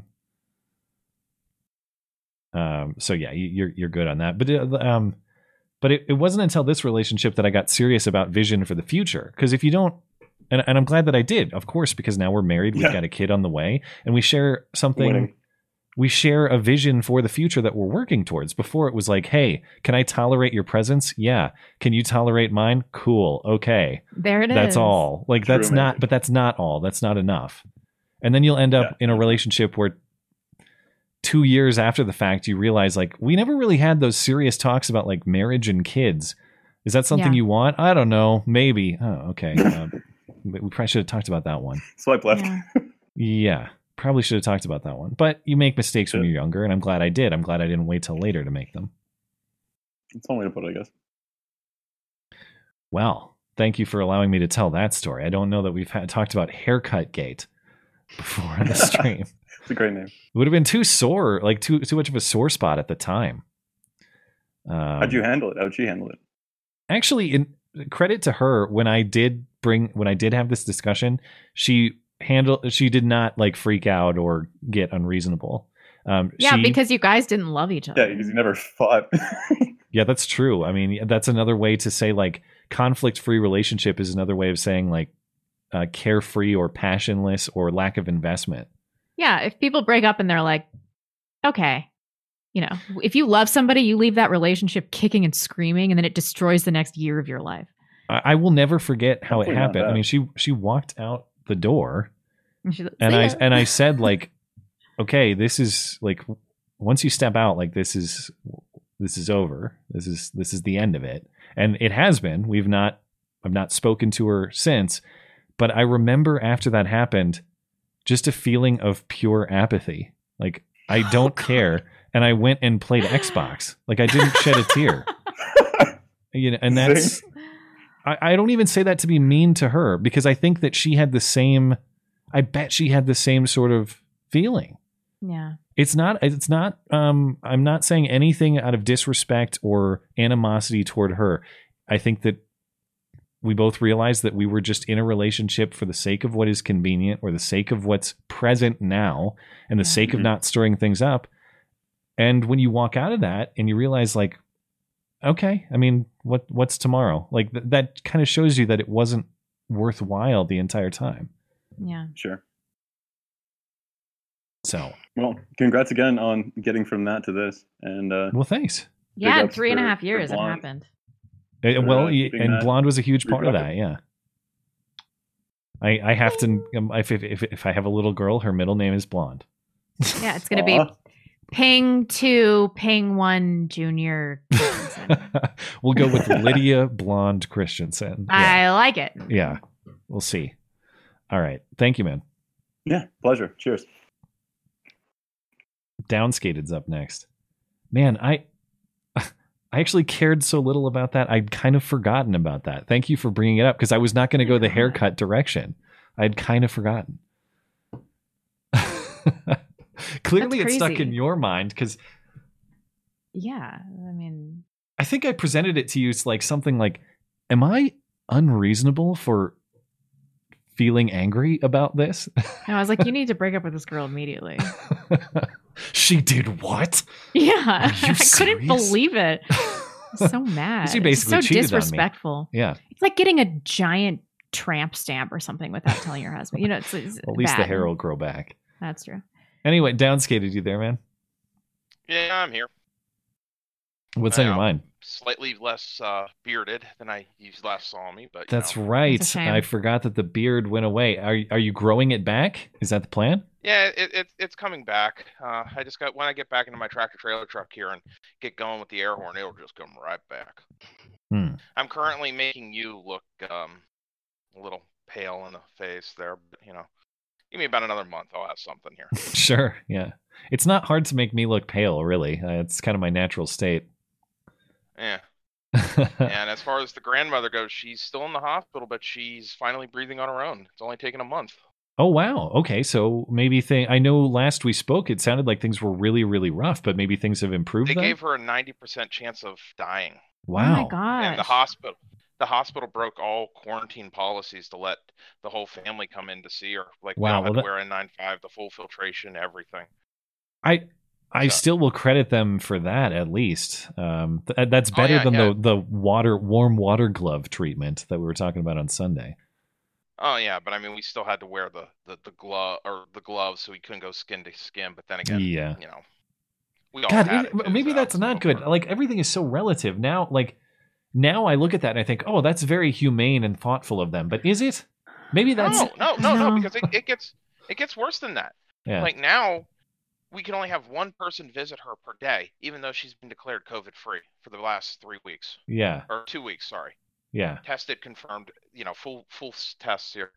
But, and that kind of dovetails into my main point here, is that college degrees are destroying America. I know.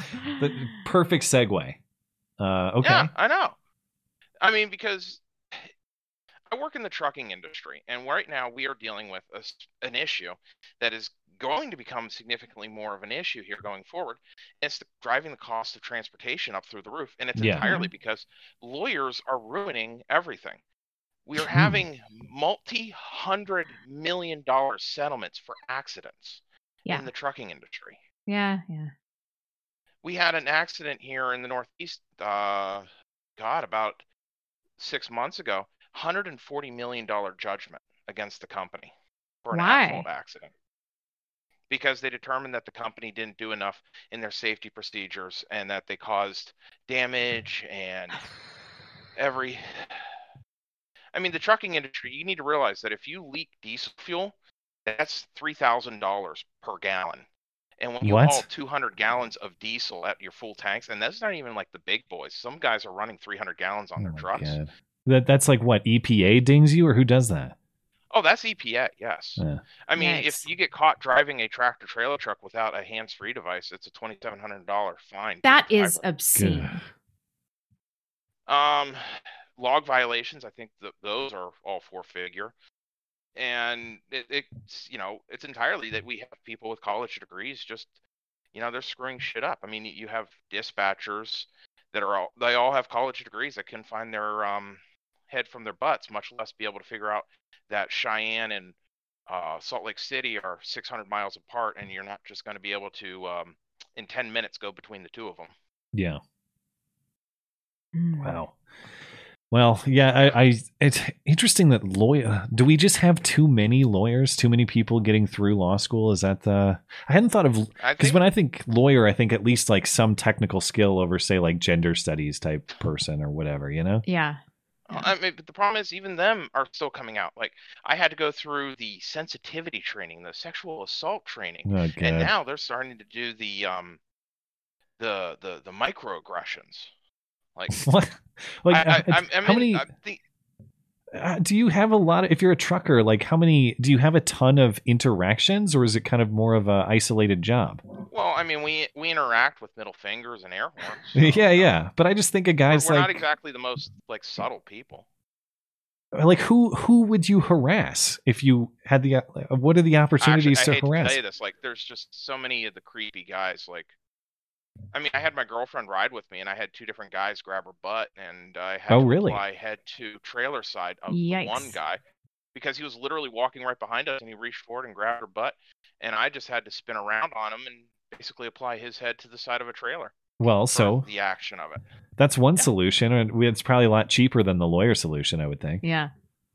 Yeah, but I mean, the thing is that, you know, I'm not saying we're we're rough and gruff, but even still, you know, sending us through the full leftist indoctrination, it's like the only thing that gave me any happiness is that when I'm sitting there with my fellow drivers, we're sitting there cracking jokes about, yes, we are completing our indoctrination, Commissar.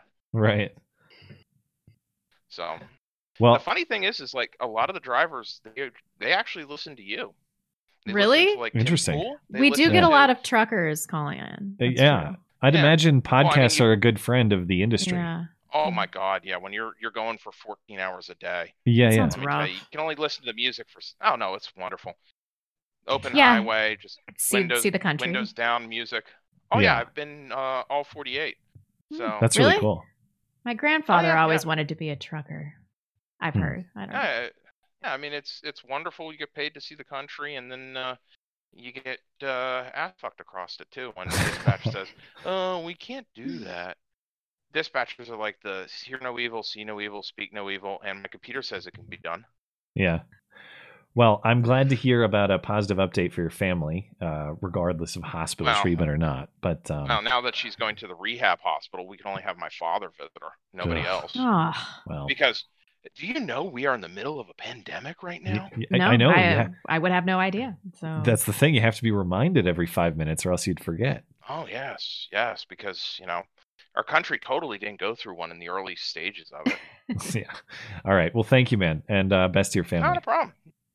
And glad to see you get back here because, you know, YouTube finally decided to give you your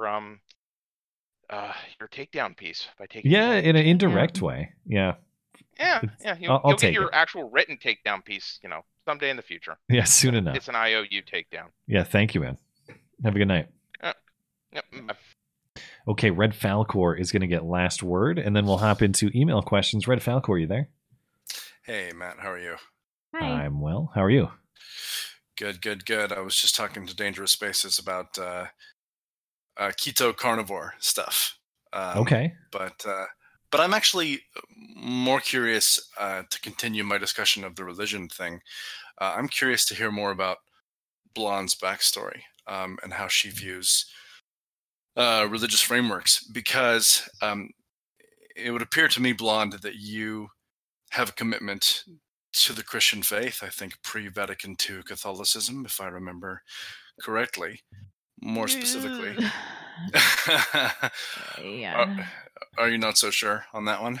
Or? No, I actually can't have any sacraments at a pre-Vatican II church. Right. Not that you're. I mean, it's that you're not permitted, I guess, because you're married to a non-Catholic. If I understand. Correct. Yes. But that you view pre-Vatican II Catholicism as the truth, capital T, capital T. Is that right? That's true. So, yeah, I mean, I'm at an impasse here because what the pre-Vatican II church would want me to do is to divorce my husband, even though we have a child. And I just can't get behind a church that wants to break up a family, you know? Yeah. So what's your perspective on this? I'm curious to know how you view the specific truth of a specific religion, which is kind of the hang-up that Matt is currently experiencing, among others, I'm sure. Are you asking me what I find appealing about pre-Vatican II Catholicism? Yeah, not just appealing, but like how do you know for you if it's the truth? And I know you said, you know, it's a matter of a leap of faith, but lots of religious people, lots of ideologies take a leap of faith. It's kind of what humans do. And so how do you prove for yourself that it is the truth, if you know what I'm asking? I mean, I don't know that it's the truth. I've often said that it's possible that orthodoxy is the one true faith. I mean, I don't think it's going to be anything like Mormonism. I'd be real surprised, but who knows? But do I know in my heart that it's the one true faith? No. I think that if you accept Jesus Christ into your heart and you repent for your sins, I think you're doing pretty well. But it's hubristic of me to know whose soul is going to be saved. Like, I never tell people that I think that I'm saved. It's a struggle on a daily basis. You know, it's always a war inside with me and a fight against my evil tendencies and my sloth and my greed. And, you know, I have a lot of really bad characteristics, but I don't know that it's the one true faith. I just believe that it's the most holistic approach to religion. And that's not to say that I don't have real problems with the church, including the pre-Vatican II church. And a lot of me is like, that's the church that I want to be a part of, but like they will not have me. And so I'm kind of like, fine, like I'll see somebody else. I'm going to go to this post-Vatican II church. So in many ways I've rejected what I believe is the one true faith because it doesn't suit my lifestyle, but I'm not getting divorced. That's not going to happen. And when you say evil tendencies, does that include disbelief or doubt? I don't think that doubt is evil. I think that doubt is human. I think that people that kind of have a blind faith, an unquestioning faith, that their faith is less pure because they don't analyze it. And God did give us thinking minds. He gave us logic and reason so that we can noodle these things through and come to our own conclusion. So I don't think that doubt is evil. I'm fairly certain there are innumerable biblical passages about the importance of doubt. Although I'm sure there are some that condemn it as well, but I don't think doubt's inherently evil. No. Is it kind of just a feeling that you have that something like Mormonism is just less true? Yeah. I mean, it seems too far-fetched for me. The story of the gold plates and Joseph Smith has the air of a tale told later and made up by curious minds. I don't see a lot of evidence but do I think Mormon people are going to hell? No. They make the best neighbors on the planet. They do. I do love me some Mormons. They're great people. They're community-oriented people that are having lots of children and they're family-oriented. I love Mormons. Like, I'm not going to look at these people and be like, they're not part of the one true faith. They're going to burn in hell, even though they're way more moral people than I am. Does that appear to be true for you for, like, Muslims and others who are at least nonviolent in their belief? Or are they kind of excluded because they're too far from the framework that you understand? I mean, I think that I have no idea. Once again, this is my hubris talking, but I think that probably to be saved, you do have to accept Jesus Christ as your savior. In your heart, you have to accept Jesus Christ. I think that that is the ticket to saving your soul, if there is any ticket to saving your soul. But then I have a really hard time with that too. Like, am I to believe that Muslim children that aren't doing anything in Pakistan aren't doing anything wrong? They're like playing soccer or whatever. Like, those people are going to burn in hell. I don't know how I feel about that either. But ignorance to Jesus Christ is, isn't that allowed in some way? Like, you can be saved if you're just ignorant to the message of Jesus Christ. Well, that's what kind of bothers me about the concept of an eternal hell, if nothing else. And I had a pastor friend who once told me that it is explained by the fact that any sin against God is a sin against an eternal being, and therefore has to have a more galactic consequence. But just as a mathematical calculation, there is no crime that justifies eternity. Yeah. But that might just be a concept that only we understand. Skag's got his antsy pants on. We got to give you the boot. We got a lot of questions to answer, so I hate to be forceful, but we got to let you go. Thank you, man. Bye. Okay. Appreciate the callers tonight, guys. Thank you for that. And thanks to Dangerous Spaces, as always, for being a screener for us and taking care of the organization. If you'd like to participate in the show, but you can't do it live or you're having trouble getting in live, we do take email questions, which we're getting to right now. The one and only place we accept those email questions is through the contact page of my website, mattchristensenmedia.com/contact. There is a call-in show question form on that page, and we'll respond at the end of the show each week, as we will right now. Bart says, I believe that the CCP... the Chinese Communist Party is waiting for Chauvin to be acquitted, and then they are going to invade Taiwan while the U.S. burns itself down. I also believe that Russia and Ukraine will have their problems over Crimea at the same time. Do you think this is a possibility? And do you think the former vice president's cabinet will even respond to either of those things? Thanks, you guys are great. Well, do I think that the Chinese Communist Party exists a lot more global force and force even in our own domestic affairs than we realize? After coronavirus, I do for sure. I do, yeah. Do I think that they...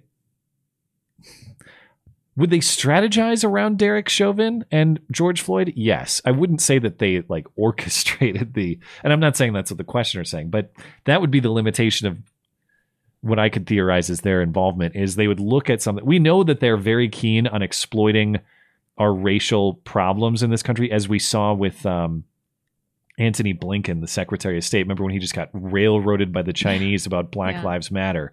So we know the Chinese are pretty keen on that. Of course. Yeah. Would they strategize around it? I could see that. I could see them doing that. It would surprise me none. Yeah. And good for them.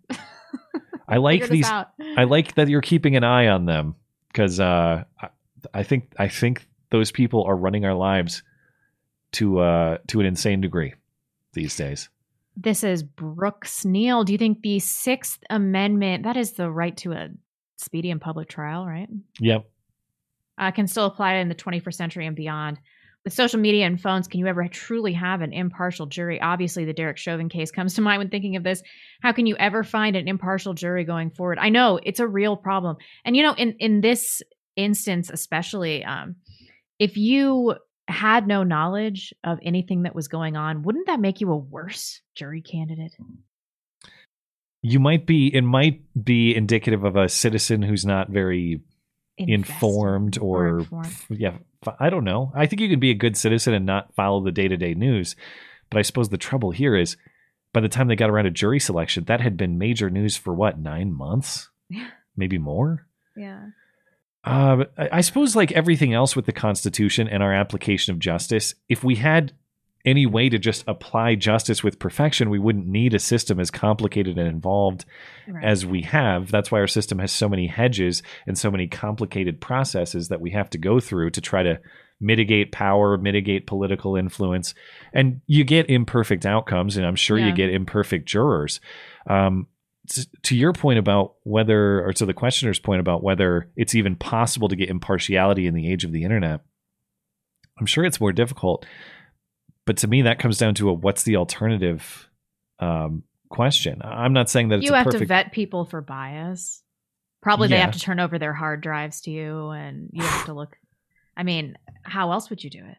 Because everybody can just lie. Yeah, I think the current system of allowing the prosecution and the defense to analyze prospective jurors and make those picks, I just don't think it's possible. Whether you're informed or uninformed, everybody goes into it with some kind of bias. Even if you've never heard of George Floyd, you have a perception of police officers. You have a perception of the nature of justice. Rightly or wrongly, you have a perception of people based on any number of characteristics that could include race or otherwise. That guy has a stupid, ugly face. I don't like it. You know, he really does. There could be any number of things. So I think you have a decently large amount of jurors such that you decentralize any one person's influence. You allow the prosecution and the defense to make their picks.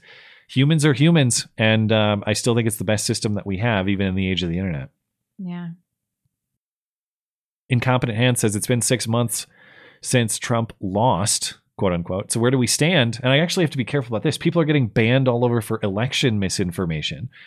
Rebel News in Canada just got a 1 week ban for election misinformation. Rebel News is still a thing? Sebastian Gorka also taken off for election misinformation. That guy sucks, but that's unfair. Well, do I want to go down this route? The one thing, obviously, I'm not in favor of anybody being banned, Sebastian Gorka, Rebel News, or anything. But I do remember Sebastian Gorka lobbying for Nick Fuentes to be banned like a year ago. Yeah. Do you remember his hot Syria take? Fucking Sebastian Gorka. I don't remember what did he say? He was just talking about how it was along the lines of like, this was a beautiful strike and blah, blah, blah, blah. The guy's a deep state faggot. Technical term. I don't want anybody to be banned. I'm not happy that any of those people were banned, but when people are advocating for certain people to be banned by virtue of their opinions, I'm less sympathetic when your opinions cause the ban to come your way. We all need to stand up, not just for each other on tribal team terms. We need to stand up for the principle and the value of free speech. And I think that was neglected a little bit on the part of some of those people. Anyway, back to the question. That was a tangent. Sorry about that. It's been 6 months since Trump lost, so where do we think we stand? With all of the truth and reconciliation plus new gun laws and the feminization of our military, how do you square that with a plethora of Biden gaffes, game stonk, and this joke of a pandemic? How should we keep score without the narrative, and specifically with seeing how many fans followed you to other platforms? I'm glad that you're bringing up those pieces of encouragement. Game stonk was an encouraging moment. Sunday for us just personally was very encouraging. You have to keep those in perspective, even if they seem small relative to the major societal L's that keep falling all over. How do you measure success? I would say that the way that I measure success is by the amount of influence or control these people wield over my daily life on any given day. And even now, I think that that's too much for me to tolerate. Like, they totally altered my life for a week because they flipped a switch, you know? Yeah. I think we have to find ways to remove our connection to these people and live free lives independent of them. That's the ultimate goal. And I think that's the measure of success. But to the point that you're making, I think you have to acknowledge that those small victories along the way and allow yourself to enjoy them and make jokes about them and be happy. That's true. You got to laugh. You got to fiddle while the Titanic is sinking. You got to find some humor in all of this. It is kind of funny, right? Like, an old demented man is going to be at the helm of this sinking ship, and we're all going to be subjects of like Chinese warlords. It's kind of funny. And I felt, to the point on the news this week, I felt so bad for finding, again, what happens terrible. This is not shooting. Just so funny. The broad concepts of what happened. Progressive collision, female cop shoots black guy, which causes riots that destroy buildings that are virtue signaling about their love of diversity. I mean, like, I know.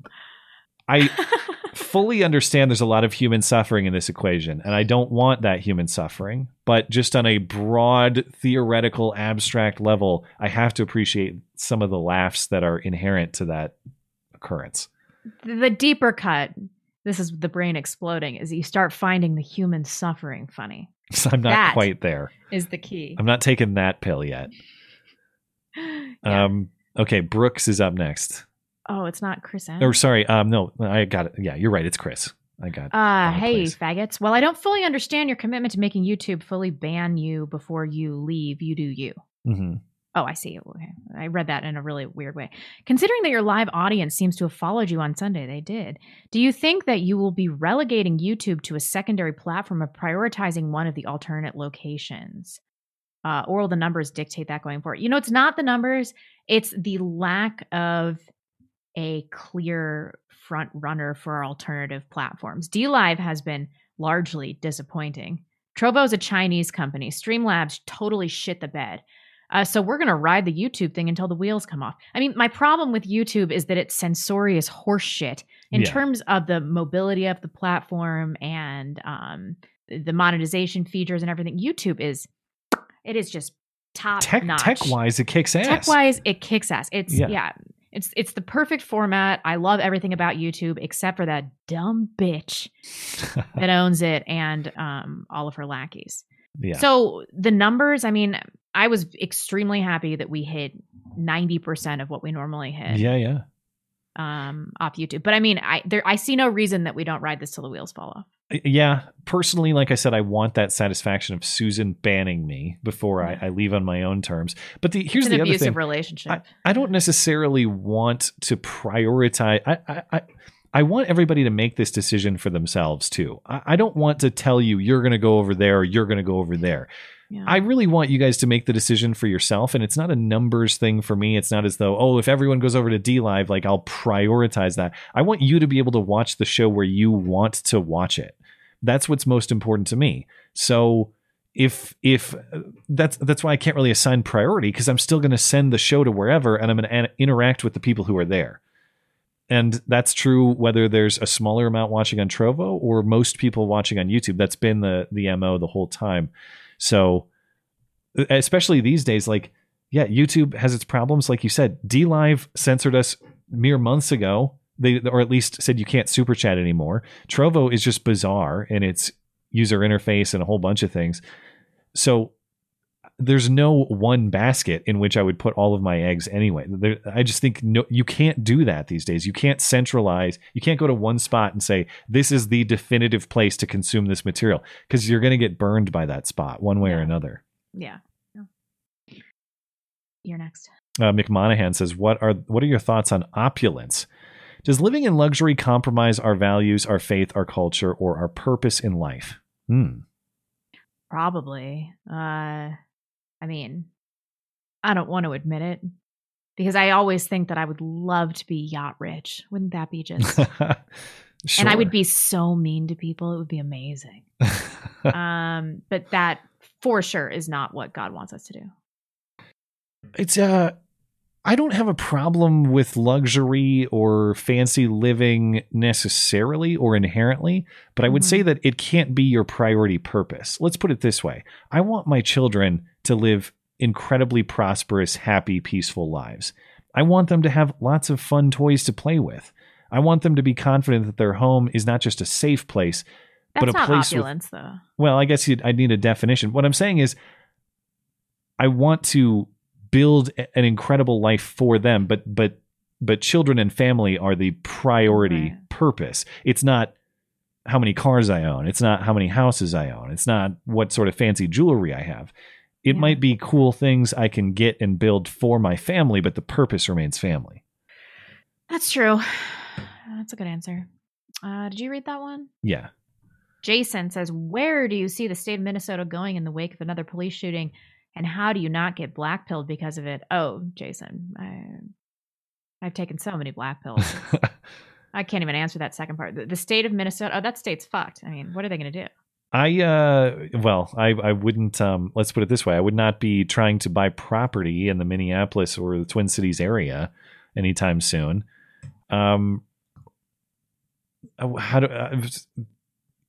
I guess if the question is, how do you see the state of Minnesota? There are lots of, like most states, there's lots of nice places to live outside of the urban center that are still great.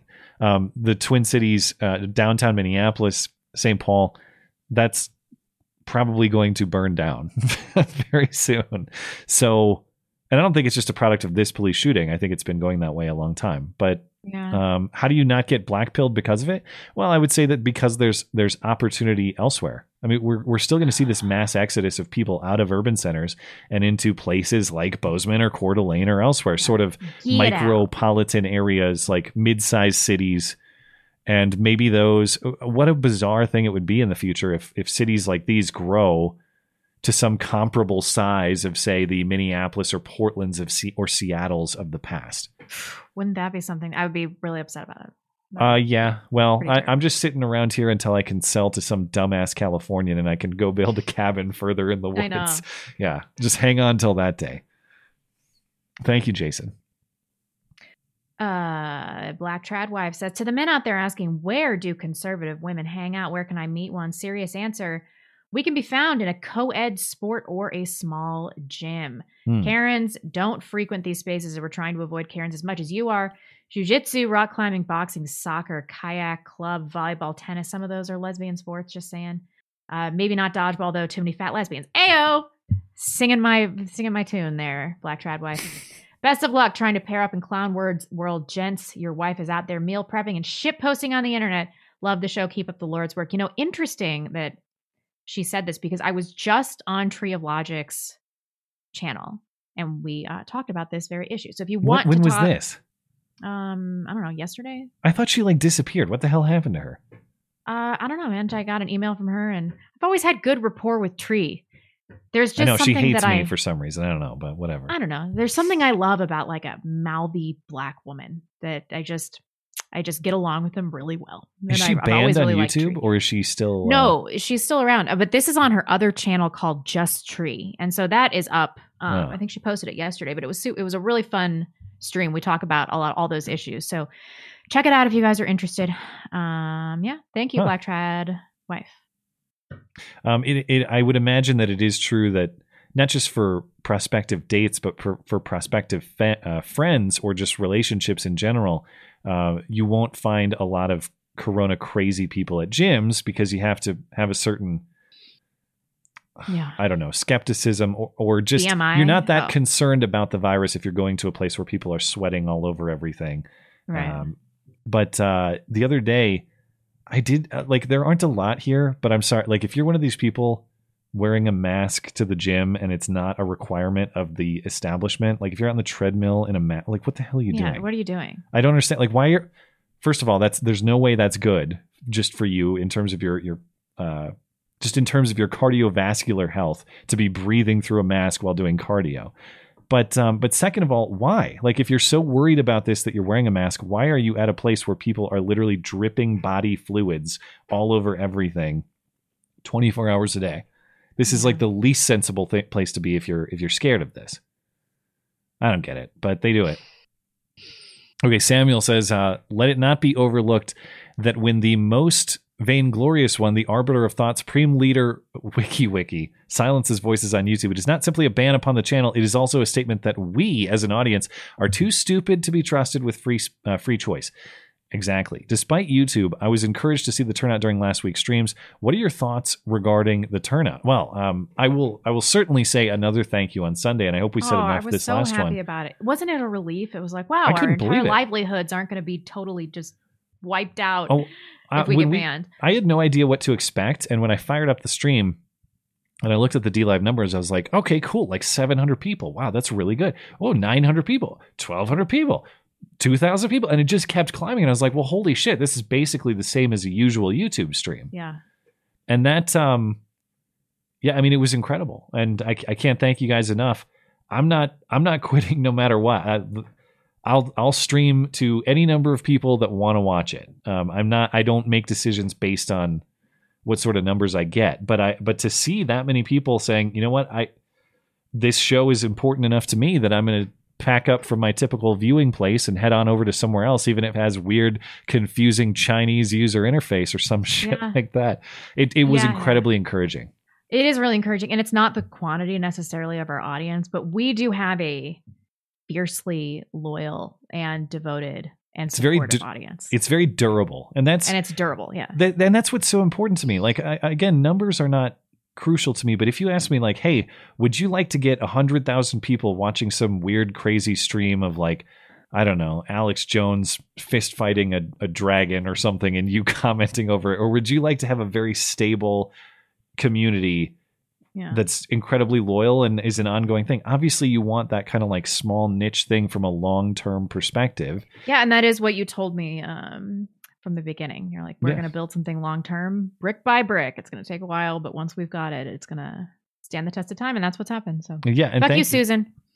Yeah, if Susan just has to be smart enough to shut the hell up and enjoy the company of the people who want to be there. I got I should have screenshot this. I should have for Sunday or maybe a video of my own. Did you see that YouTube is again soliciting creator survey responses? They're doing creator surveys. Really? If you log into your YouTube channel, if you do and you take the survey, will you take screenshots for me? I'm not telling you, but just if you happen to. Because yeah, I didn't even know they were doing that. But. So the reason I ask is because they ask you a question straight up at the start. How satisfied are you as a creator with YouTube? And obviously I picked very dissatisfied. Dissatisfied. Okay. And then they ask why. Okay. But it's not just like type in, like give us a free form essay, because it'd be like, okay, crack my knuckles. You got like 2 hours. Let's do this. Yeah. But I wanted them to know, because they don't ask for my take very much. So I wanted them to know. And this is what pissed me off even more. When they ask you, why are you dissatisfied? They give you like 15 possible check boxes. But you can't write in your own thing. You can actually. You can. Oh. But what pissed me off is they know exactly why. They're like, what's bothering you? Is it that we censor? Is it that we don't care about you? Is it that we give priority to CNN and MSNBC? Is it that the rules change every 5 seconds? Like, it was a check. And I was like, yeah. Yeah. Yeah. All I checked every box and I was like, you sons of bitches know exactly what it is. You created a better checklist than I could. If I sat down and brainstormed myself, you assholes know exactly what you're doing. And maybe optimist is Susan sitting in her castle. Like, the peasants seem unpleased. Should we consult them and maybe throw them, I don't know, throw them a little bit of meat instead of their typical gruel. She's not going to listen. It's just that she wants people to feel like they're being heard. I couldn't believe it, because I would rather have them say, oh man, we had not put any thought to these concerns. They know exactly what it is. Oh my God. I was so mad. Okay. Gustavus, or you're up next, right? Gustavus says, my wife is an avid listener. This could be a great surprise for her. Happy birthday, Lila. I try to lead us in the right direction, but the only way we'll get there is because of you. Healthy, strong, and beautiful. You're the backbone of our family. You're the reason we smile. Love you always. Wow. Gustavus. Am I saying this incorrectly? I'm sorry if I fucked that up, dude. Well, happy birthday, Lila. That's a very pretty name. In fact, that was a name that was presented to me as a prospective baby girl. Us name. Too. We also like the name Lila. Yeah. So I love the L names. So we'll see. Happy birthday, and thank you, Gustavus. Matt's woke trans ex-wife from another life says, what is your opinion on paternity tests? If you are a newlywed guy expecting his first child, is it unreasonable to request a paternity test, even if you are pretty sure that you can trust your wife? I've read enough horror stories from guys online to think that, even how skewed the system currently is against men and fathers, getting a test is a must. Does it show a lack of trust? Well, yeah, but you've also known the girl for what, maybe 2 to 3 years tops. When you've been married for 10 plus years, then you have ground to argue the trust point. Oh my God. No, I would never do this. No. If you have doubts that your child is your own, then, I mean, I just, if my husband asked for a paternity test, I would be so appalled and horrified, and I don't think I'd ever forgive him for that. We had a lot of conversations about prenuptials, not because I wanted one, but just like the implications of prenuptial agreements. Yeah. This is sort of like that to the next level, because you're not just protecting your assets. You're talking about like the problem with a prenup is like, okay, but what's the base assumption that we're going to split up and you're going to screw me over? Yeah. Problem with this is your base assumption is you fucked another guy, and I don't even know if the child that you're carrying is mine. So I need proof that he is, to see if I want to invest resources. It's like, if you think that women are that bad, and some women have done this, I know, but if you think that your woman is potentially that bad, like, you have no business getting married. You're too damaged. I never would have married her if I didn't trust her enough to have children with her. Yeah, that's so disrespectful. If you're in that situation, I think you need to. Well, I guess it's too late if the kid is already, if you're in position for a paternity test. But if you think that you would go that route, don't. Like, if you think that you would go that route, don't marry that person. Don't have a kid with that person. If you would do it to any woman, no matter how trustworthy they were, then you're too damaged to be getting married to. Thank you. To my woke trans ex-wife from another life. I must have damaged this person greatly. Yes. No, we appreciate the thoughts. Thank you, man. Christian S gets the last word. Blonde is the possessor of the knowledge of all sports levels of gayness. I humbly ask, is my sport gay? What sport? Judo. Is judo gay? I know what judo is. It's a martial art where the object is to throw, tip, trip, or sweep your opponent to the ground so that you can put his balls in your mouth. If the match doesn't end there, it is followed by a grappling match that is part jiu-jitsu and part wrestling, and none of this is performed in a unitard.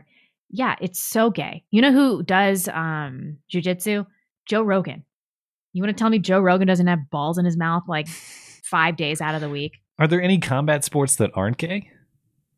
A fight to the death in a gladiator arena, end of list. That's it? How are you supposed to practice for your fight to the death if you can't have less consequential fights? I mean, you're going to have to accept that there's going to be some gay wrestling. It's not like you should never do a sport that's gay. I think I referenced this before, but you ever watch the show Ridiculousness? Just the stupid. It's Rob Dyrdek's show on MTV. It's basically 24 hours on MTV. We don't even have cable, but we love the show. And it's just, all it is reacting to viral internet clips. That's it. That's all it is. The most ridiculous video clips from the internet and them just reacting. But there was one that we watched, I don't know, maybe a month or two ago that was wrestling. And it was just like a guy was pinned on the ground and the dude who was pinning him, his balls were like bulging through this suit that whatever wrestling suit he was wearing, and they're just getting closer and closer to the guy's mouth, and he's like, no, and one goes in, like it's in his lips. And I thought of you when I saw that clip. It's like, is this inherent to wrestling, or was this just an odd moment? No, it's inherent to wrestling is the assumption that there are going to be balls dipped on your face. This guy realized the assumption in tragic terms. I don't know. Okay. I mean, it's fine. Play hockey. What do you want? I get that. That's basically a combat sport too. That's just punching people in the face. Hockey is the least gay of all sports. I've tried to watch. I just don't get it. I've tried to watch it. I've given it a fair chance. I just don't think it's for me. But maybe, you know, what's not gay also? Basketball. How is that? How is basketball not gay, but like football's gay? It's not really a contact sport. It's got contact inherent to it. Not like tackling contact. Contact isn't the object per se, but it's part of the sport. It's accidental contact. Accidental? You're trying to like stop someone. You're trying to block them. You're gonna touch guys. And yeah, but you're not trying to knock them down in tight uniforms with your body. They're in tight-ish uniforms, and they have more skin exposed. There's more skin-on-skin contact in basketball. The uniforms are less gay. It's more of a vertical sport, and the chances of balls in your face. It's like a very crazy equation with X's and Y's and all sorts of variables and squared and blah, blah, blah. What is the chance of you having balls in your face? I'm going to find you a clip of balls in the face of a basketball player. I'll find it. Now I have to Google it. All right. Thank you guys for the questions. Again, if you want to submit an email question, the place to do that is the contact page of my website, mattchristiansenmedia.com/contact. Call in, show question form. Thank you guys for those. Let me catch up on Tippy Stream, Trovo, DLive. We'll catch up with YouTube. We'll call it a night. Dirt Diggler. God. What? Is there a good one? Hey, Google balls in face of basketball player and look at that first picture. Okay. I stand corrected. Yeah, exactly. This guy is saddled over another player's face. Not only that, he's got his hand pushing his face into his sack. It happens more in other sports. All right. This is unusual. I don't know. There's a lot of pictures of dudes dunking over other guys and guys with their face in the dunking guy's crotch. Oh, all right. Lord. Okay. Dirt Diggler says hyperinflation is here, buying or building a house. Yeah. You can't even escape housing costs by building. It's so building, insane. Yeah. Because timber's more expensive too. We've been trying to have some stuff done on the house, and costs are insane right now. Silosopher, thanks for supporting the show. Dirt Diggler also says AIU talks about anti-white racism these days, doesn't it? Oh, good. Dirt Diggler also says social justice warrants eternal punishment. If you're an SJW, then you burn in hell forever, I guess. Yeah. Like to watch donated to the show. Thank you for that. Aleppo moments. God, remember Gary Johnson. We really need him for comedy. What is Aleppo? comic relief. I actually don't think that was his most embarrassing moment. Remember that moment he had where he was like sticking his tongue out and going with the reporter? You remember that one? Oh, no. We played it on the show. I forget exactly what the context was. My brain has spared me from that one. Yeah, that was a weird one. Gary Johnson had some classic moments in 2016. That was really an underrated piece of the comedy of Trump versus Hillary, was the Gary Johnson cameos. Let's see. Lepo Moment said, did you see Vince while he was in Idaho? I did. Did you? I did. Well, tell him that Montana doesn't suck. He doesn't get it. Okay. All right. Trovo, Chubby Stubby gifting subscriptions. Appreciate that. And also casting one of those mysterious Trovo spells. Appreciate that. Tippy Stream. Phil says, let me find Phil quickly here. Phil says, Tucker's monologue the other night was something of a breath of fresh air. Maybe he's controlled opposition, but it is nice to see someone take a swing and land punches on Jonathan Greenblatt and his cronies. Oy vey, indeed. I didn't see the segment, but I heard it was fairly spicy. This is the battle of the ADL versus Tucker. They're trying to get him canceled, basically. I stopped watching Tucker because he's so mainstream now. He really pulled it back. But well, I don't know if this sounds like a Blonde viewing, I suppose. Yeah, he went after the ADL hard, but I think he went after, if I'm not mistaken, I think he got into the Israeli immigration policy. Like that's how hard Tucker pushed it. So I've not watched the segment though, but it's probably one I need to check out. God. Now here's a question of a similar theme that I can't even ask. Let's put it this way. The question is about, I'm sure you understand this phrasing of it. How many cookies were baked in the great bake sale? 300,000. Okay. That was the question that was asked. Some Mormons says, thanks, Blonde. We love you too. The Mormons sticking up for each other. I do like Mormons. I don't know. Yeah. This is just some Mormons. Just a generic group of them. Okay. That is all we got on those platforms. Let me reload this. Even though you gave me ample opportunity to get ready for this, I still am not ready. Do, do, do, do, do. Who was the last one? One job. Oh, here we go. Okay. Row House says, Blonde, are you big on the supporting companies that do not hate our guts? Grandma Towler's Tea comes to mind. Are there any others you recommend? Have 'em All Soap Works. Yeah, they sponsor our show. We got Phoenix Ammunition. No, Hero does. Soap. But wait. Didn't he say another? What was the company name? He said big. No. He said, do others come to mind? That's what I was talking about. Smaller companies that do not hate our guts. Oh. And but charity swipes. Yeah. What soap company did he reference? Have 'em All Soap Works. They don't sponsor our show. Yeah, but I've received soap from them, and it was they make really cool stuff, and it was an awesome product. I felt bad because he got in touch with me like right at the same time that we started working with Hero, and I was like, well, it's probably not great for me to have two competing soaps, but I can say for sure they were great. It was great products, and I really liked it. I assume if he's connected to the company. Graham Godfrey says, have McCloskeys had their guns returned? You know, they haven't. I don't think. I have no idea. I don't know the answer to that question. Bravo Victor. One thing that I am sure of and which I can answer truthfully is that whatever the contingencies that may arise, wherever I am, there will be no communism.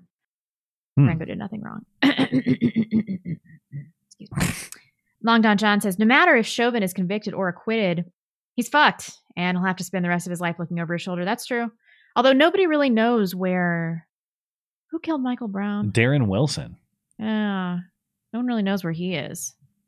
He's disappeared because he's had to. They ruined his life. Bill McPherson, THC Delta 8 works similarly to Delta 9, but made from hemp, not cannabis. Less paranoia, but good for pain or insomnia. In my case, it's legal in most states and federally legal. It's a good alternative. Oh. I do miss marijuana a lot. I do not. Worst experience of my life. Oh, I miss it. It was MJ was my old friend. Sam from Ohio. Shout out to Mansfield, Ohio, home of the Yeet Cannon. Too bad High Point guns are straight up trash. Lol. The meme name is a better selling point than the gun itself. Also to Yeet. to flagrantly expel. Yeah, that's kind of the that's the point of the fire. Like, I would not call the Yeat cannon a life and liberty gun. Let's put it that way. But it is a piece of like gun culture, internet history that I would like to have. Also, Sam from Ohio. I dated a girl in college who randomly dyed her hair purple. It was foreshadowing for her inevitable spiral into leftism. Sad to watch. At least the hair makes them easy to spot and avoid. Well, this was kind of the conversation that I had with her too. Because she actually was not crazy in her perspective. I wouldn't say that she was... she was kind of apolitical, but she was not like a flaming feminist or something like that. But one of the parts of the discussion was like, when we walk around town, people are going to think like you're a raging leftist or something. And like, that you're a pussy. Right. Yeah. I think I told you that at the time too. I was like, no, man, people are going to think you're a huge pussy. Yeah. Putting up with this. Yeah. That's how it went. Rainer Chen. Hi guys. Long time no chat. Didn't catch the convo in full. What's with the church asking Blonde to divorce? Do churches do that now? Also, after months of fighting, I finally made it to the San Francisco poop squad. I'm going to be rich, bitch. Congrats. They did not tell me I needed to get divorced, but they told me that my marriage is not sanctioned in the church, recognized in the church, and that I'm living in sin with my husband. And so they asked me to abstain from sex for 6 months while we get the marriage blessed. And we were trying to have a baby. And they also told me that he had to move out of the bedroom. We've been married for like 2 years. So you can live in the same house, but not sleep in the same bed. Right. And no sex for 6 months. Huh. And then in the interim, they also wouldn't take any of my sacraments. So I couldn't go to confession. I couldn't take communion. And they were like, if you wanted to get your marriage, if you wanted to annul this marriage, like legally, you could, and then you could find somebody in the church. Like a priest told me this. And I was like, are you telling me to leave my husband because my marriage isn't real? And he was basically like, yeah. So no deal, right? I mean, come on. No, I would not take that deal, but it's up to you, I suppose. Ralph DeLong says, welcome back, guys. Oh, my gosh. Is Blonde wearing buffalo plaid flannel jacket? No, I'm wearing an ill-fitting buffalo plaid shirt. That really will irritate Susan, and Matt may get another timeout. If I do get another one, it's 2 weeks next time, and that's final warning. So we'll see how it goes, man. I don't know. It's a long time to last. I know. Liz Towell, no note. Thank you, ma'am. Chris Hines, Matt and I once made love, but his wife got jealous and oopsie tasered me. It was all very bullety. Whoops. Aaron Zuniga, I'm having twin boys. Super excited. That's so awesome. Who do I give the club to? The club? I don't know. What's the reference? One of them who gets a club. Well, that's very cool. I don't know if those are your first kids or not. And I was, don't club one of your kids to death. That's when we got the confirmation. Not that, listen, that's awesome to have twins, but I was worried about having multiple kids the first go round. You know, like when we found out it was one, I was like, oh, thank God. Like twins are very uncommon in families with no. Yeah, we don't have it in my family, and I don't think she does in hers. But congratulations, man, and all the best to your family. That is great for you guys. Alicia Ongren says, keep doing what you do and never quit. We will try. Thank you for Alicia. Putting us in position not to. Appreciate it. The infamous Bertman says, how gay is tennis? Asking for a friend. Tennis is not that gay. The shorts are short, but it's a sport for rich people so that they can network, and you never have physical contact with an opponent. So which is gayer between golf and tennis? Neither is gay. Are they equally not gay? They're equally not gay. Oh, okay. All right. Yeah. Fair enough. How are you going to get a man's balls in your face? Unlikely, unless you're playing tennis doubles or something. I don't know. It's not going to happen. Yeah. So I would say golf is slightly less gay than tennis based on that probability. Okay. Do we have any more? Just a couple. Does It Matter says, what's the best way to donate to the show besides the super chats? It's been a while since I said howdy, but I can't get over sending 30% to Lord WikiWiki. Yeah. If you want to do a super chat style thing, Tippy Stream will get the, it has the lowest fees, I believe, out of the options that we have currently. So I would go that route, and Lord WikiWiki will not get a cent of your money in that scenario. Long term, I'm thinking about, I wonder if there's a way for me to make our own system through the website. It might be possible. And that way, that would be a little more direct too. But for now, if you're looking to have the simplest system that does not have the 30% Lord WikiWiki charge, Tippy Stream is the way to go. Appreciate it. And thanks for stopping in.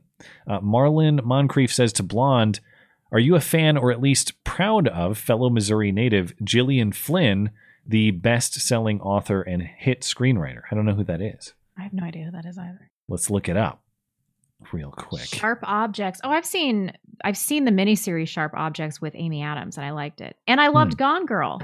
She's from Missouri. Kansas City, it says. Kind of doesn't count. Because it's basically Kansas? Well, it's half Kansas, half Missouri. Yeah. And we're in a war, St. Louis and Kansas City. Kansas City is a superior city, so I don't know what to say about that. All right.